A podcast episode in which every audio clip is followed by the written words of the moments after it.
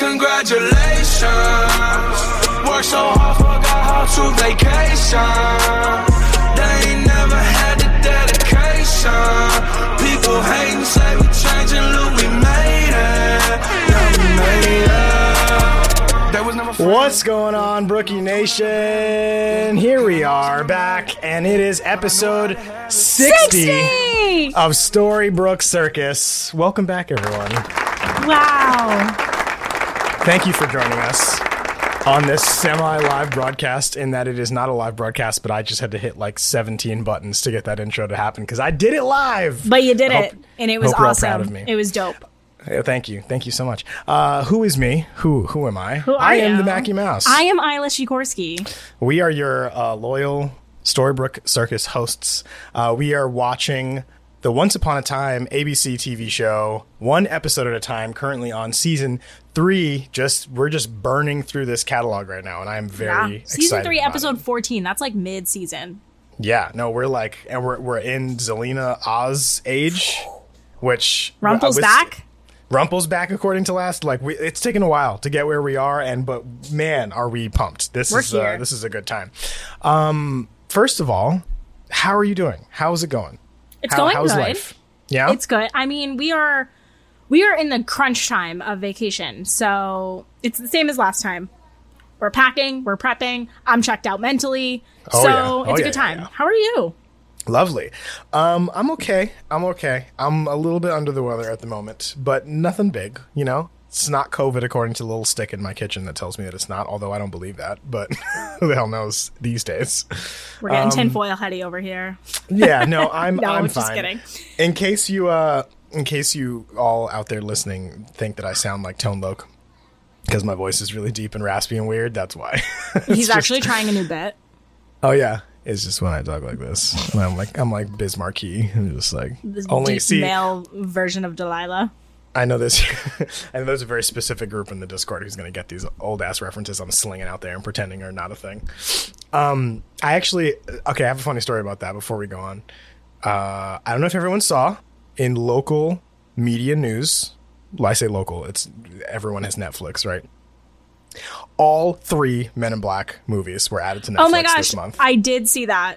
Did you see, like, people were popping off about it on the internet? People were like, oh, oh my God, Men in Black three. It never comes out. Like, everybody's losing their minds. I just saw it come across my banner. I was like, Men in Black. I love that yeah. movie. I, we, I so we uh, recently, her family was in town, and we rode the Men in Black ride. Who cares? So we were at Universal, right? And we ride that ride all the time. But I was like, you know what? I haven't seen this movie in a minute. Let me just go back and watch Men in Black one, right?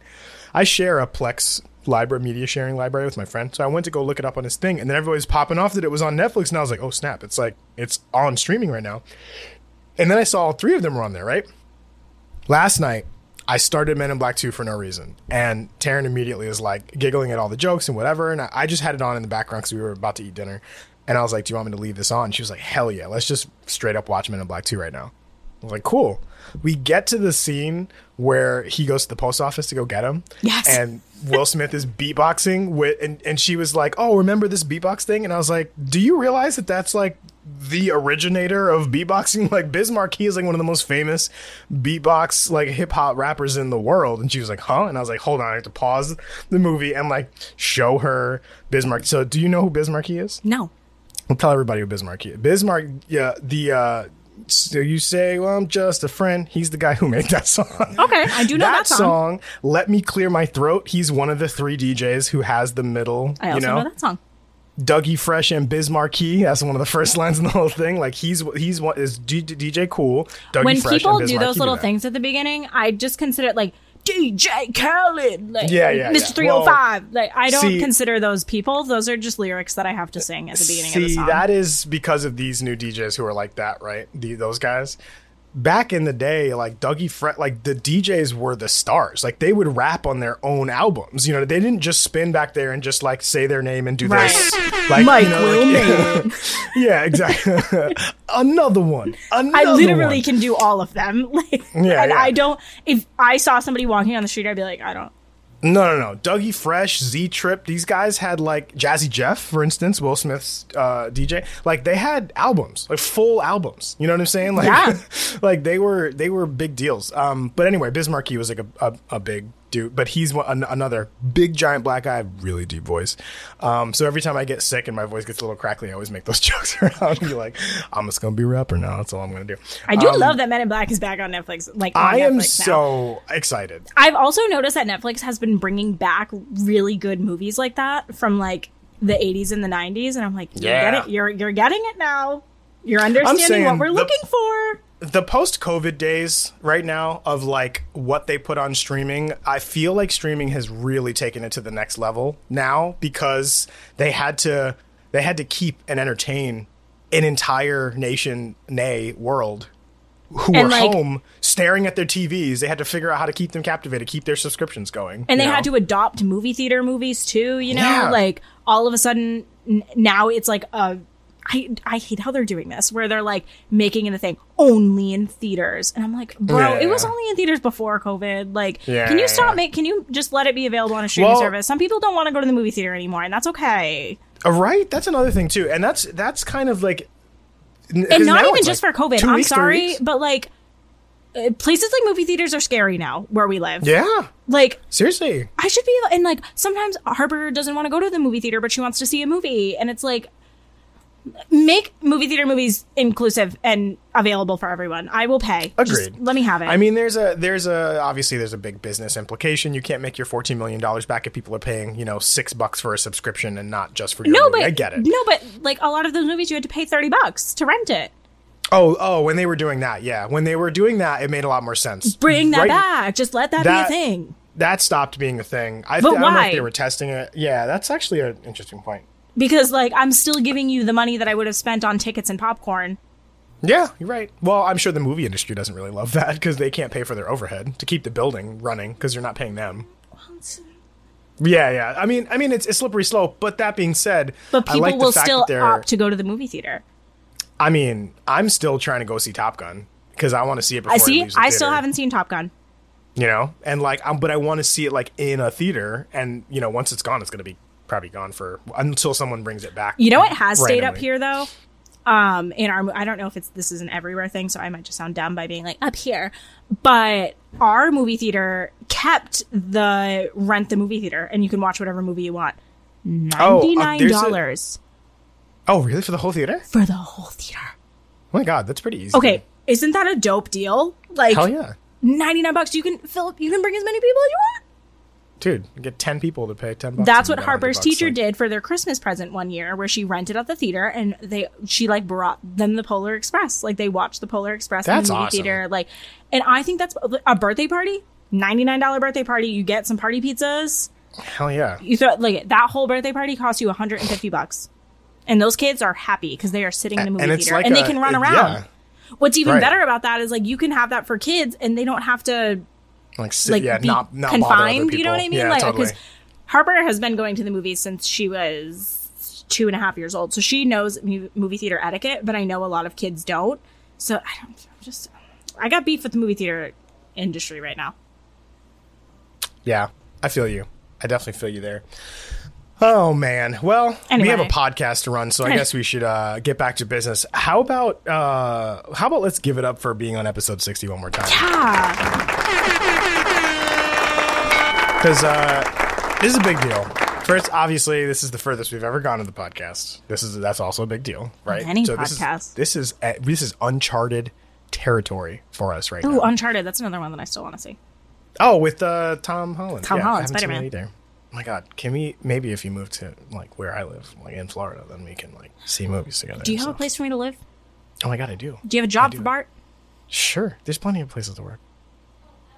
Sure, we could source that out. Dude, my friend, listen. There's jobs one of our friends, everywhere. You sound like a crotchety old white man right now. One of our, nobody wants to work these days. Well, nobody wants to work. These these kids, these slackers. Uh, one of my friends went to, Disney had a job expo, which does not happen all the time. And he walked in and was like, hey, here's what I can do. And they gave him a job on the spot that I, he starts in like a couple months. Bart would be the perfect person for that because when he goes in there and he says what he can do, it's... literally everything. It's yeah, kind of like, insane. And, and he's doing like a third shift deal, you know, like where no, he's third shift doesn't work for us. Well, that's just one of them, but like there are other things, right? Right? So like, oh my God, she came in and whispered like a beautiful angel, ladies and gentlemen. Harper Jane.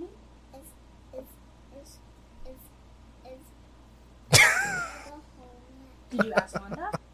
Send her a message and ask if she's home. Okay. Okay. Love you. Oh, what a cherub.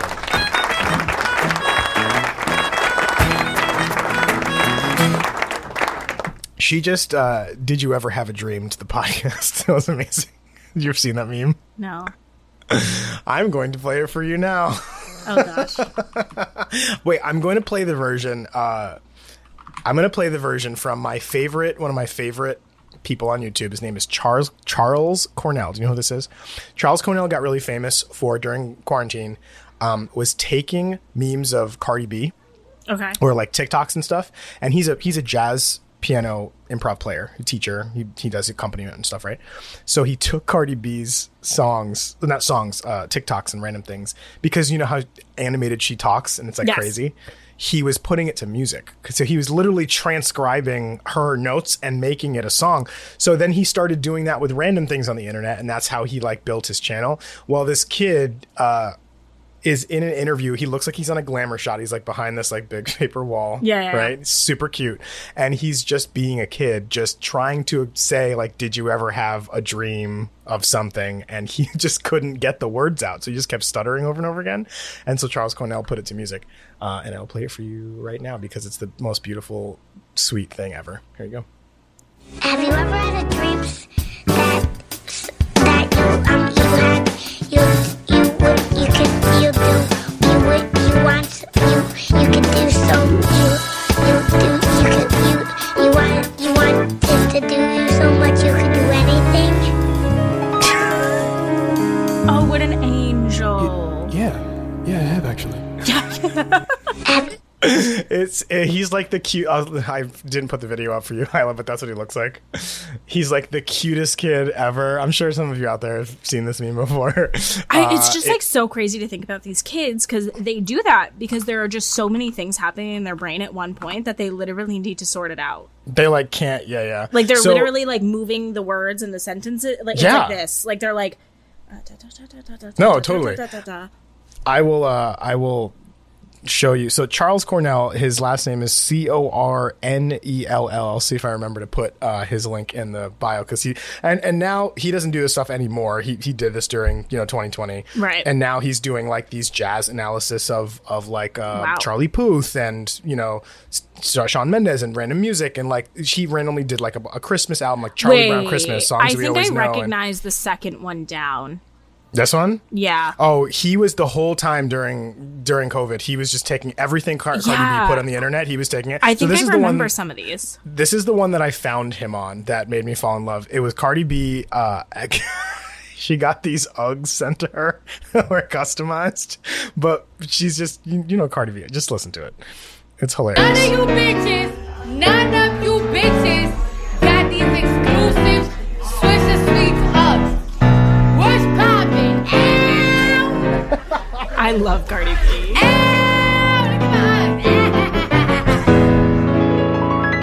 Like, what is poppin'? Like making jazz out of that is the funniest thing I found. And on she the internet, probably thought that honest. was so fucking funny. Oh yeah, yeah. There's a bunch of them on there. Charles Cornell, go check it out on YouTube. There you go. Wow. Um, but when she came in and she was like, "Is is." is and I was like, oh my god, it's, do you ever have a dream? I love this so much. It's so cute. Yeah.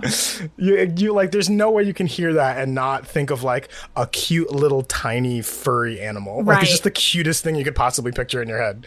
And for context, for people listening, that was her coming in and asking if she could text someone ah. on her iPad. She was texting Wanda, her auntie Wanda, aka Marissa. Adorable. Um, shout out to Wanda. Shout out to Wanda.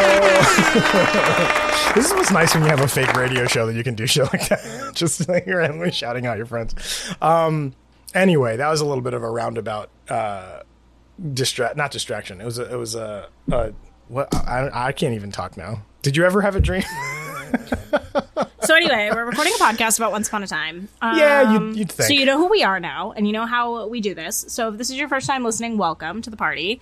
Um, if also if this is your first time listening or your sixtieth time listening, we have merch and it's available right now. Um, yeah, we that do. Link is in the show notes. So go check out our merch. It's volume one. We have five fun designs that are re- five or four that relate. Uh, four, I think.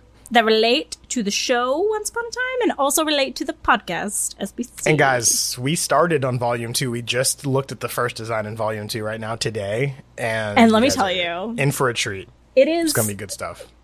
Popping off. I'm I'm really excited. So we're we're already getting moving on uh, on the next the next uh, chapter of of that piece of our of our little community. And thank you to you guys uh, who pushed us into doing the merch in the first place, because we would not have done it had we not gotten such a great response from people who were interested in getting merch in the first place. So thank you. Thank you all. We appreciate it.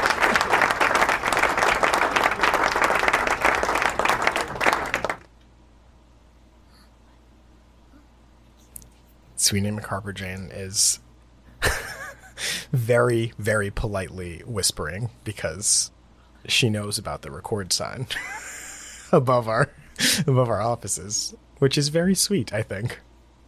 She's now FaceTiming. You have the most polite child in the entire world who comes Thank over you. and like, that is gently whispers to you while you're recording. That's the so highest sweet. of compliments. It really is. It make, and I mean, she's of the age where she should really be oblivious to that, and she's not. And that's a big testament to your parenting, to be honest with you. I'm proud. It's lovely. I'm proud to be her mom. That is the proudest title I could ever have in this world. So thank you. I am proud to be friends with such a... an inspirational parent, to be honest with you. Because you're also friends with her. You know, you, uh, she and, does consider you a friend. She does That's true. say, my friends, Mackie and Taryn. A, a high honor, a high, high honor. I'm sure many people in the Discord consider themselves to be digital friends, you know, like extended friends and family of the people we listen to, similar to how they feel their relationship is with us. That Harper is very much so a character on the show. like yeah. To the point where people, like, notice when she's gone. I think that's a, that's a really lovely also lovely when thought. Everybody wished her a happy birthday. Thank you very much. That made me cry a lot. So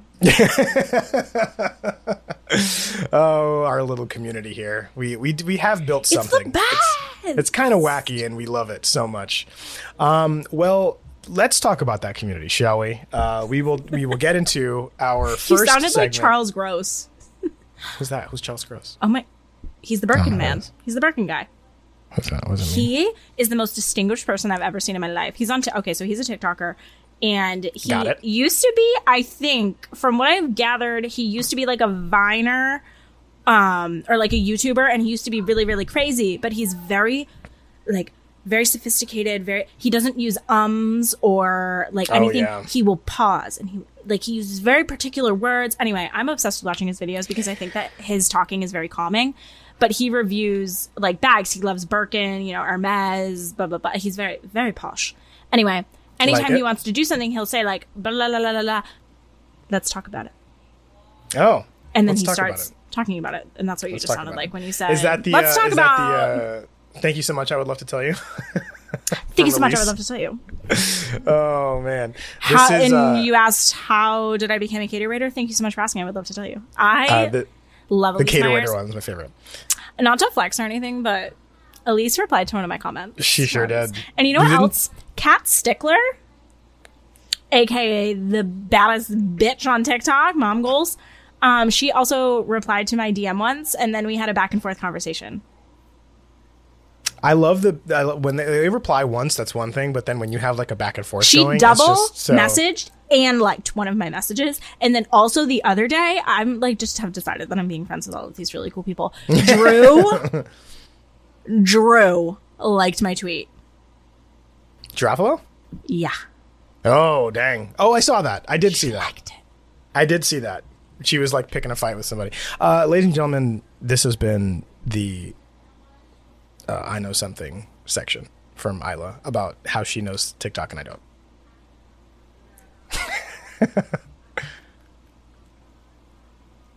That's what that's what I decided though. Every time you make a TikTok reference, I don't get it. That's the sound okay. I'm gonna play to myself. Hey, I like it, Picasso. Okay. Anyway, uh, so we have a segment dedicated to our com- dearest community that we love so much. You and we call the segment uh, the Storybrooke Daily Mirror. Thank you, newspaper boys. Always a pleasure. Uh, so this segment dedicated to you is essentially a fake newspaper that you can uh, you can contribute to, right? Hence the Newsboys, but it's not an actual newspaper. So there are many other ways that you can contribute to this fake newspaper, and Isla will tell you what all those ways are. You want to leave us a five-star review? I know you do. You definitely do. You do. It's on Apple Podcasts, please. Please. Please. Thank you. We also have an email where you can send in your thoughts and questions and comments and concerns, the S B C pod at gmail dot com. And our favorite form of entries into the Storybrooke Daily Mirror, our phone number, two oh seven, five three six, eight five one two. You can leave us a voicemail or you can send us a text message. We love hearing from you. I am not kidding. When those notifications go off, Mackie and I send them back and forth to each other because we freak out. We do. Yeah. Anyway. We have an Instagram, the S B C Pod on Instagram. And yeah, that's how you get into the Storybrooke Daily Mirror. Oh, and we have a Discord. Would love it if you joined the Discord where we have great chats with everyone. A lot of contributions at the Discord. Uh, it is that's where the actual party is going on. So if you would like to chat with us and other people listening to the show, people who have called in, people who we are referencing when we talk about stuff, that's where they all are. They're at the Discord. Like even when we have to take a week break or a two week break, we're in the Discord. Oh, yeah. And, everybody, and everybody else, else is in the Discord. And we're not even only talking about the show or this podcast. That we're talking about movies and theater and T V shows and life pets and selfies. And it's so good. It's just a place to hang out and talk to other people who have, you know, like mind. And just yours. Like a little tidbit. The other day, Mel was writing in the Discord because she works with um, cat rescues. And they yeah, were like yeah, yeah. all collabing together the other day on trying to find this cat a home. That's it was beautiful. beautiful. It was beautiful. Really beautiful I could. Thing. I literally. I can't. I'm pretty sure it was like Emily who replied and was like, "What can we do?" And I'm like, "What can we do? We all live in a millions of places around the world, literally the right. world." Yeah, and everyone's world. Like, "Oh, we're here for you," like wishing happy birthday, anniversaries. It's just I, like hyping each other up. It literally we, you know, is what a safe chat room should have been for all of us nineties babies. They were all chatters. Oh my God, those were so dangerous. Dude, so I can't even dangerous. Believe I was How a part of that. How I have made culture. It to age twenty-seven is beyond me because like, we were just we were putting ourselves away. Into some shit. We were like, oh my yeah, God, seriously. We live in this small town and my parents hate us, so you can come see us when they're working and abduct us at these hours. Like literally, how many times did we try to meet up with friends from A O L, like not knowing who they could be? But it wasn't a thing back then. We were just like, oh my God, we knew I their can A S L. Meet up with them in real life. Yeah, A S L. My God, we're, we're not. To get into that one again. But I think we've had this conversation on the podcast. We have. Before. It's just insane what we lived through. I just, I don't understand how we got this far with the stupid, like, guys, we were drinking gallons of whole milk every day. Why are we not dead? And then, anyway, after we drank the gallons of whole milk, they then threw Four Locos at us. Like, they were like, yeah, oh, yeah, yeah. this weird, definitely toxic, experimental gas alcohol. Can of gasoline. Yeah. Um, Underage kids. This one is marketed towards you. Knock, knock yourself out. Literally. Like people were smoking out of water bottles. Yep. What? Yep. Are the plastics doing in your lungs? That you? It's a mess. It's just a whole, a whole mess. We're yeah. This is it's a di- it's a different age we live in. Like now. Uh, that's why I just love our sweet little baby teenagers. And I'm not saying that to offend you guys. I just mean like I really love no, that you guys really are, are listening to a Once Upon a Time podcast and not smoking out of a water bottle on a trampoline in your friend's backyard. Seriously, literally, no kidding. You can uh, also well, do that too. I'm not going to judge you if you're doing that and listening to the podcast. I don't want to be uncool, but like. I'm glad that this is one of your hobbies. Yeah, at least that, that it's one of them. Uh, so we have some some text messages that we'll go through first. Uh, we got, first of all, you guys, uh, we, we get dips. We get, you know, we get it's kind of a roller coaster. We get a bunch in and then we kind of get these gaps and whatever. You guys have been coming through with the Storybrooke Daily Mirror. We have had to like break them up from episodes because you guys are sending in so many. Now. Like seriously, we're I mean we're still behind. We're starting to catch up, but like thank you guys so much for just showing up so in such droves. Um, so we're gonna try and get through some of them now. Yeah. Uh, so I have the, the first one up, or do you want to? Oh yeah, go go for it. Okay. It's this is a long one. Yeah. Hi, S B C Pod. I recently left a review on Apple Podcasts. Oh, my God. Terra Bear eighty-seven understood the assignment. Thank you. I'm still catching up and just made it through episodes forty-two and forty-three, Selfish, Brave, and True, and Lacey and Wolf. I hated those ones almost as much as you guys did, but since I'm a completionist, I still powered through your episodes covering them and enjoyed that oh, part at least. Oh, thank you. I'll bet at one point five speed to try to get back to the good stuff faster. Greg, Tamara, and Lacey. God, we got to bring up Greg and Tamara. Are the worst, are and I cannot episodes. wait for them to be done. I watched the show live from the pilot, wow, and was around the Once Upon a Time Tumblr accounts a lot back in the day, and when you mentioned that more Hook in this part of the season would have been better, totally agree, it reminded me of something I saw in a video around that and how he was injured at some point in season two, and they didn't get yes. to use him as much as they wanted. Yes, I remember that. Yes. Not sure if this is part of the reason behind some of the odd choices made in these couple of terrible episodes, or maybe things oh. had to be changed last minute when some Hook storylines were scrapped. But thought yeah, I'd maybe. share that since I found it interesting. Thanks for an awesome pod. Can't wait to get to the amazingness that is season three. Tara from Oregon. Tara from Oregon. Oregon. Nice. I've always wanted to go to Portland. Portland is a cool town. I love I've been Portland, once Maine. When I was on tour. So I would love to go to Portland, Oregon. Yeah, yeah, for sure. Um, that's actually a really, I, I think it was a leg injury from what I remember, if I'm not I mistaken. I think we've talked about it, too. I'm pretty yeah. sure it was a leg injury. But I don't know. It's also a good point. I don't know if it was a result of them having to scramble a storyline together and it ended up being weak. That would have definitely explained that big, because it was several episodes in a row. It was just like bomb after bomb after bomb. We're like, what the heck's going on? And then we were right back into like five plus episodes, multiple episodes in a row. So clearly it was just a little bit of a low. Yeah. I'm going to be really interested to see the chart this season uh, when we get to the end to see how many dipped that yeah. far low and then like went back up again. Um, but yeah, all good, good points all around. And then Tara, more. yeah, Tara followed up. Oh, I also wanted to say I love how you were always sprinkling in some Lost stuff, too. It's another one of my favorite shows of all time.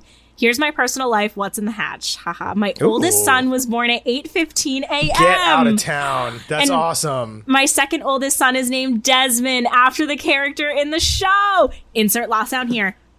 Hold on. Did it. Uh, that's, that's a great name. That's Desmond is a great Desmond name. Desmond is a great name. That's a fantastic name. And to be it. named after a Lost character. I've definitely and talked Desmond, about this before, but my pa- my family dog is named after Hurley from Lost, so I just love that. Lost is such a great one to reference. Desmond uh, Miles, for those of you video game f- friends out there, Desmond Miles is the name of the main character from the first Assassin's Creed trilogy. Oh. It was a very, very uh, popular platforming game at the time. Uh, they stuck a guy in like a virtual reality thing that that sent him to his quote-unquote ancestors, and it was like the Middle East, and so to assassins, right, where assassins were first created. The main guy in that who they send back is named Desmond Miles, and I was just like, ooh, Desmond, that's a cool name. And then I started watching Lost after that, and I was like, yes, oh my Desmond God. is like uh, the ultimate badass character. Can that name. be a name contender if you guys have children?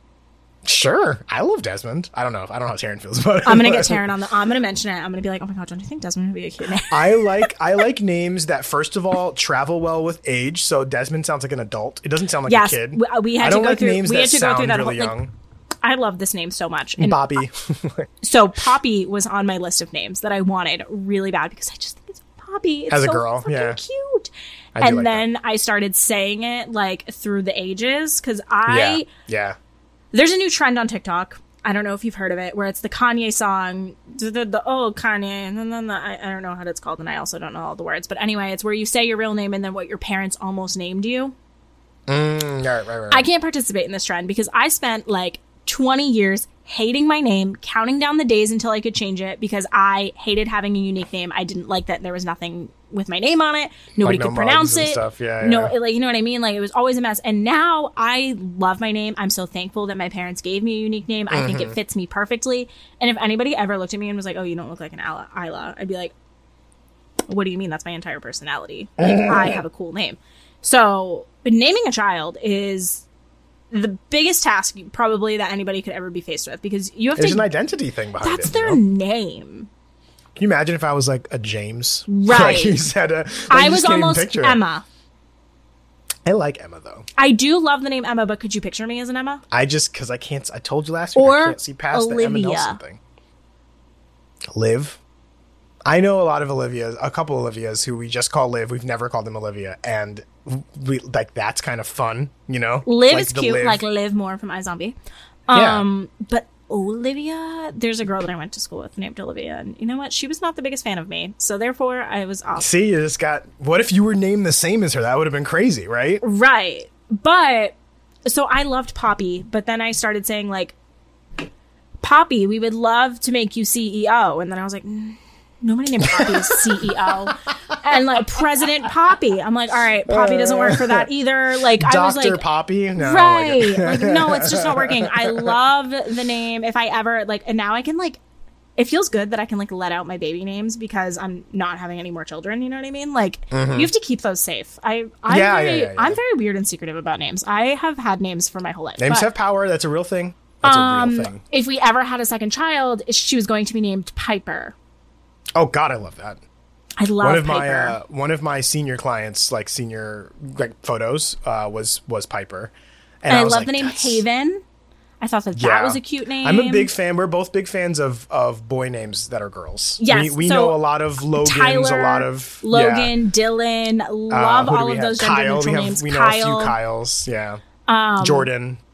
Oh my God, Jordan. We haven't heard from Jordan in a while. We got to talk to her. Oh my God, she's busy. Yeah, no kidding. Being pregnant. Yes. Can't believe that. We'll give you another. So happy for her. But like, and your first son was born at eight fifteen. Yeah, that's a really... You have two lost babies? Like, you literally can't plan that. Like, it just has to happen naturally. You, you know? Literally cannot plan that, let me like, tell you. There's because no... I, it could have been eight fourteen, could have been eight sixteen. I was trying to get six a.m. and I got six oh one. Like, really? Yeah, you it's, that's a tough one. You should have heard me. I was like, an odd number. How dare you? You guys had one job. I know. All uh, right, so... Believe it or not, there's more from Tara. Tara emails... Tara texts one more time. Hi again. And like, for the record, these are all, this is like, she's just triple texting us at the same time. It's not like these are over the course of days. Hi there. Again. I thought of something else I wanted to add. Back in the day, there was a fake ship on Tumblr, Hook Floor, because it seems he is constantly being thrown on the floor. That's Seriously, hilarious. You would not believe the amount of different gifs that there are him hitting the floor. It would be a great addition to the drinking game addict. Listen, it's I'm, done. I'm, I, I have no, sh- I have no uh, judgment, no shame on uh, S M E X workers, you know what I'm saying? Yep. Doing their thing, fine. But man, am I upset that that industry just completely tanked. Tumblr is just not even a thing anymore. Can't be a thing now because I, they just like... Okay, but t- like, what was wrong with the porn on Tumblr? Nothing. It's not any less accessible or any more accessible than anywhere else. It's all over Twitter. We're not removing it yes. from Twitter. Thank you. Completely uncensored on Twitter. You, there sorry, are no moderating there, guidelines on Twitter. I was thirteen and on Tumblr, and that was not right. I should not have been on there. But, like, that's for the parents to figure out. That's their right. bullshit to deal with. Dude, uh, Tumblr was great. I love Tumblr, Tumblr so much. Like, not Tumblr porn. Like, Tumblr. No, just the platform I was loved, amazing. I loved it. It felt like a really cool MySpace X diary, like, you know what I it mean? Like, it was like a crossover like, of MySpace and diary. It felt like a little bit like our Discord community, but if everyone had their own hubs, their own pages that they could, like, you know, do and repost. The but, like, aesthetics. It felt, it felt that ideas, yeah. Oh, the aesthetic, man. The, oh my god. Oh, is that I what you curated, mean about the MySpace thing? You could you could like design the whole thing. I was out. Obsessed. H T M L, I, man. I miss that kind of social media, so that's why I love the Canva, creativity, and I make my little story so fun because that's who I am. Like, that is right, what I used right. to do for I was why was I writing code at twelve? Right. Seriously, why were any of us honestly? I like couldn't have a scroll button. I was like, no no that's ugly, that's tacky, can't be on there. Like, everything was lowercase. I've literally always been like this. yeah, yeah yeah yeah yeah yeah um but anyway, yeah, oh my god, I would love Tumblr to have- Tumblr gifs and stuff were the jam, and I loved them. They it's were another, they were big on Lost too. It's another really good podcast idea, is just talking about social media throughout the ages, like AIM. Guys, just follow along with the Mackie and Isla show. We're gonna have four or five more podcasts coming for you hot at some point. I'm in gonna the be next like twenty sixty-two. Years. I'm gonna be like, yeah, no, we're gonna keep We're gonna keep doing this, and Harper's gonna be like, all right, Mom. Harper's gonna actually have her own show. Oh, she's gonna have depth, she, and her show's gonna be three times as successful as ours. When she hits twelve, is a good like consenting age for me to like decide if she wants to be present in some ways. Dude, those kids, those kids make millions, man. If they're if they're even a little bit charming to other twelve-year-olds. Now, you're not talking about to adults, right? You're talking like to other kids unboxing toys, like millions of dollars on YouTube I can't, and stuff. I cannot think about Ryan. I cannot think no. about him because then I get mad that I have a job. Yeah. Same. Um, are we continuing with the other text messages? Yeah, you know, we're on? gonna we're gonna get, we can start the new podcast right now if you want to. Let's do it. Let's do it right right this second. Record scratch. We're not Hold recording on. S B C I, anymore. I got you. Here it is. That's it. Hey, welcome to the new show. Name pending. Hey. Yeah, it's the unnamed project right now. The un the, I would I would listen to a project called uh, a podcast called the Unnamed Project. The Unnamed Podcast. Yeah, that's it. In brackets. Yes. Did I talk to you guys about title of show? I think Did, you have, have I said that before? Yeah. It, it was a musical called yes. bracket title of show, and that's supposed to be where you would have entered the title of the show, but the show was called title of show. I love that. And it was about them writing the musical you're currently watching. It was the most meta thing ever, and it was super awesome. Oh, I kind of like that. Right? It's and it's literally how they go from like, I don't have an idea to write a musical. Oh my God, what if I wrote a musical about writing a musical? That would be cool. And you're watching them do it, and then yeah. they have to submit it to the festival, and every song in it is about their process for writing the musical oh, you're watching funny. now. It was it started as a YouTube show of the, so it was a YouTube series of them writing a musical they're trying to get producers to buy, and they put the entire experience on YouTube. And the and the content that they were writing for it that they were covering on YouTube was them writing that show. And then when it got picked up, the show was about the YouTube show of them writing the show. Oh. It was just kept going in meta circles. It was mm-hmm. amazing. Anyway, so that'll, that's what it'll be. It'll be unnamed, the Unnamed Podcast, okay. and it'll just be about itself. It'll be about whatever. And that's going to be the description. It's a podcast about whatever. I mean, you're telling me if you came across... Who, who's Patrick? Is Patrick the one who listens to like a bajillion yes. podcasts at once? Patrick. Patrick. Everybody, if you're not Patrick, keep scrolling. Uh, are you telling me that you wouldn't find a podcast in the list called The Unnamed Podcast, and it had a description that said a podcast about whatever, and you wouldn't be like, I want to know what this is about. Am I wrong? Oh, no. I would listen to that. I'm just saying. I would too. Okay. Anyway, here we are. We have another text. What's next? Yeah, let's let's carry It's on. From Miranda. Miranda. Hi, friends. Oh, me? Okay. Hi, friends. Listening to New York City Serenade right now and wanted to offer another perspective on the scene with Snow uh, slash Regina plus the heart. Oh, that's right. We talked about this. Yeah, I said last shit. week. I said last week we would spoilers. We had a, a text message that came in that we would talk about this moment, right? This is this is the one I was referring to. Yes. I totally. This is what she says. I totally see where you're coming from, and I think that um, Ginny's delivery here make her makes her seem. Like a biatch. It was spelled like that. B I O T C H. Uh, what I think the scene was supposed to be was Ginny stopping Regina from doing something bad. Without her heart, she's sure to turn back to back into the evil queen. Without her heart, she doesn't grieve her Henry, but she doesn't love him either. Sticking with Isla's medication analogy, I think that was more, hey, let's not hurt ourselves. Let's not self-medicate. Versus, hey, let's not take this doctor-prescribed safe medication, which is a totally valid point. At least that's how I'm spinning it in my head, uh, just to not be annoyed with Snow. Bye, and a peace sign. Fair. That is a, I mean, I feel like that's a reasonable uh, read on that scene because they're, they're, the intent, we don't know the intention behind what it was. Well, all we saw was the delivery, and we were tweaking out on the delivery of it. But if the intention was, hey, whoa, if you do that, there are consequences you're not considering. Because all she really had to do was say, think about what happens if you do this, what ends up happening. Not don't do this because it's not the right thing to do. It's more, hey, this might lead to more bad than good. Yeah. You know, we can grieve together. And, and then supporting the grieving part, right? If the medic, if the doctor prescribed safe medication is... let's grieve together. Yeah. Or let or let us help you grieve through it. It would have been more sympathetic. It didn't seem sympathetic. It seemed like she was just standing there with her arms crossed, judging her for doing whatever she had to do to survive. Yeah, which the felt insensitive, kinda snooty. Like demanding was just not. The delivery was poor. Poor delivery it, it, on Snow's It just part. felt a little uh, a condescending, I think. Yeah. You know? Ugly. But it's fine. Like, I get but, yeah. what Miranda's saying. And we all need to spin things to make ourselves not annoyed. So I respect it. Oh, yeah, yeah. And and I need to take a lesson uh, from you, Miranda, on how to take situations that really bother me. And instead of festering on the being annoyed, find ways to, like, make my peace with it. I feel like that was a really good I'm a not really ready to exercise. Enroll in that class. Okay, um, hold on, hold on. Not for everything. Not nope. for everything. I'm, I'm only good. For, only, only for very specific things. Staying my that, toxicity over here. That only for very specific things that have low impact. Things that have actual effect on your life. I mean, I'm not ready for that yet. Your vacation be potentially canceled? Oh, I don't know. Wild. What do you even? What do you mean? I don't even. What are you talking Not about? ready for that yet. We're gonna have a real. Uh, I'm gonna just go rogue one of these days and upload an entire expose on our podcast. Um, once I learn how to do that, uh, stay tuned. Y'all ain't ready for when I actually learn how to speak up for myself. Moving on, another text. Moving on. This one, I'm gonna say it's from. She signed it at the end, but it's from Julia. I love listening to your show. It's bringing me so much joy. You guys do such a great job. I do love the Charmings, and it makes me sad when you guys get annoyed with them. I'm sorry. But I really love this podcast, and I want you to keep going. Thank you for covering this gem of a show, and I love your commentary. Thank you for bringing me joy in a very dark year for me. She oh, also thank you. sent a quick follow-up text and said, thank you for all you do.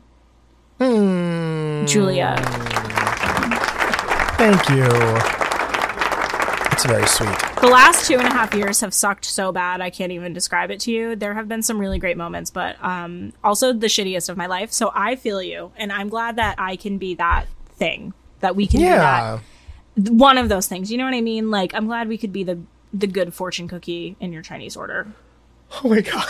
That's like the sweetest way to put it ever. You know when you just like feel like, oh, it's going to be really dumb, and then you read it and you're like... That actually like, could oh my change God, my entire that. life. Like, yeah, yeah. Like, that's what I needed to hear. It's misspelled, uh, and they're missing probably two words in the sentence, but this resonated with me. You know you know who that is for me? Marissa. When I say some random stuff, and she's like, oh, it's because of this. I'm like, oh. Marissa has always be okay. been my good fortune cookie. She's the best. Oh, man. Shout out. Shout out to our friend group. Marissa, Jesse, Taryn Bart. Harper Jane. Harper Jane. Rowan. We're just Blaze. One big f- Rowan, Love you of course, all. Everybody. Everybody. Um, that was just like a si- an undisconnected silent shout out to uh, very specific people in our life that no one who's listening knows, but we just shouted out a bunch of random people. They're just like, oh, who are these random names you just said? Oh my gosh. If you guys follow us on any form of social media, you know exactly who these people are. That's also true. Maybe that's uh, also just a plug for us to, for you to listen to our...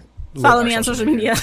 Yeah. If you want to know who our friends are. At Mackie Mouse Media. At Eilish Gorsky. No, but uh, honestly, if you tell me who you are, because sometimes I just get followers and I'm, I don't really click on profiles. But then one day I like posted in the Discord and I was like, can you guys give me your ats? And I found out like twenty of you followed me and I was like, I'm a piece oh of shit. God. I didn't even follow these people back. So I finally did. And it's been really nice, like getting to like see mm-hmm. like... It's just good. All right. Anyway, yeah. So social media is cool. social, yeah, social media is cool. That is true. Uh, what's next? Tell oh us gosh, what's next on the list. We got another text from Tara. Isla, this is for me. I'm glad I'm reading it. I was just listening to episode fifty-five when you were talking about how Harper has technically been with you your entire life. And oh my gosh, as a mother, I have thought this same exact thought before. To take this a step further, since girl fetuses develop all the eggs they will ever have while still in the womb, you technically have carried your future grandbabies inside you as well oh my God. As a daughter. Just had to pause the episode and share real quick. The more you know. Also, I am almost caught up. Yay, Tara. Oh my gosh. If... Harper has children one day. I don't even know what I will do with that information. Like, that, like everybody like, has just been here this whole time. Like, Har- like Harper's daughter is just chilling right now. Duh. no. no. I can't. My yep. brain hurts when I think about it. I know. It's crazy. Oh, man. We get into some cool stuff on this show. I know. Uh, who do we have next? Oh, boy. I can't decipher this. Who do we have? Hold on. Sorry. So, is it? Oh, here we go. Which... Oh, this is. I'm just going to read it because it's one sentence. I don't okay, know who yeah. this is. I can't see names from previous text messages, just to let you know. And so it's not that I'm a P O S. It's that I cannot see. And I can only see names, but not numbers. Yes. So Mackie's constant thirsting over ruby red is so me. He gets it. Oh, wait. Hold on. Let me find that. I, yeah, I saw that. I'm not going to read your phone number out loud, but Mackie, find that one. Can you just... August third. Okay. August third is... See, here's the problem with that. I figured it out. Nope. Don't know where it is. Um, the the problem is if they if someone messages a second time, it only shows the last date. You know what I mean? But I did see that one come through, and it made me really, it made me laugh. Oh, here it is. It's Logan from Houston. That's what it is. Logan. Logan from Houston, college student. Uh, yes. Working at my college to pay rent and bills and all that stuff. That was this is that was from a previous text message. Uh, so yes, this is the I love slutty red. I'm a lesbian one. Remember that from last week? So yeah, apparently the constant thirsting over ruby red is I I, am, shared, I understand the shared assignment. Trait. Yeah, um, and apparently, uh, what does this say? Uh, well, this is a we decided not to read this one, but this, the next sentence after that was on episode twenty-nine. Now I'm dying to get to the episode when uh, Emma finds out who Neil is, and then Rumple finds out, and everything blows up. This is just like a it's like a it's like a live live tweets like of thought. The binging that they're doing. Yeah, yeah from uh, which I I love people guys. Please. I love the stray thought texts. They're hilarious. Stray thought texts are we live on that stuff seriously. So because um, even if they don't get read, we're sending them to each other and laughing. Like we're like, oh, oh my it's God. Amazing, and that one. One of like me constantly thirsting over ruby slash red slash also Megan Ori in real life uh it's like a major trait of mine on this show. Literally. So uh I consider that a compliment. Um all right, what do we got next? We got another text. Man, I want to make sure that every, everybody gets claps. Thank you thank you. Hey, Isla and Mackie. I am listening to episode fifty-five of S B C, and I had to let Isla know how much I love the thought of what if Regina had adopted Emma instead of Henry. I think that is such a fascinating idea. We really should have gotten a what if episode. I uh, also this is subscribe. Lacey, by the way. Thank you. You're welcome. See your name. I also yep. subscribe to your idea that the island is making everyone more childlike and frankly dumber. I never thought about that during my previous rewatches, but it definitely makes sense. I really enjoy listening to your podcast and rewatching Once Upon a Time with both of your perspectives, even though I don't always agree with your opinions, especially about the Charmings. Oh my God, these Charming we stands. We found a lot of Charming stands right now. Yeah, swatting you away. Just kidding. It makes the experience so much more interesting and special. Your time and effort is certainly appreciated. See you in Neverland. P S. I do think Rumple was awake during the entire twenty-eight years of the curse. I think that becomes pretty clear later in the season. Okay. Mm. Interesting. Thank you, Lacey. Lovely. Lacey from Indiana. I am so glad that Lacey is not a fan. Like, I'm glad Lacey also hated Lacey. Yeah, that would have been rough. And she and, like that. We would have lost her. That would have been That uh, would have been rough. We were like, oh, Lacey's the worst. That would have been our one-star review. True, true, true, true. All right. Who do we have next? Is this, is this hi, we have a voicemail. Listening? Oh, a voicemail. Oh, my gosh. I know. Sorry, guys. And I know it's from Addie. From Addie. All right, here we go. Let's see if I can make sure this plays correctly. Let's hear from Addie. Hi, friends. It's Addie. I'm, I, it's like eleven p.m. I don't know why I always call y'all when it's so late for me. But um, I was just kind of like re-listening to uh, the most recent episode, and can I just say, I love Oz. I think that the Oz arc is my favorite of these little, like, half-season arcs. And, yes, Zelena is a fun, campy, crazy villain. Yes, she does bad things, but, like, you literally cannot go wrong with how campy and malicious and kind of well-planned out she is. Um, but I think the thing I love the most is that we truly are going to see our Regina hero arc. This is where, like, all of the seeds that have been planted actually start to, like, sprout and, like, become a beautiful a- apple tree. I don't know. Metaphors. Um, but, and I think we really see it this upcoming episode that this voicemail will hopefully be on, so nope, I don't sorry. want to give anything away. But we see it with how she interacts saw- with kids, and then that kind of just dominoes out.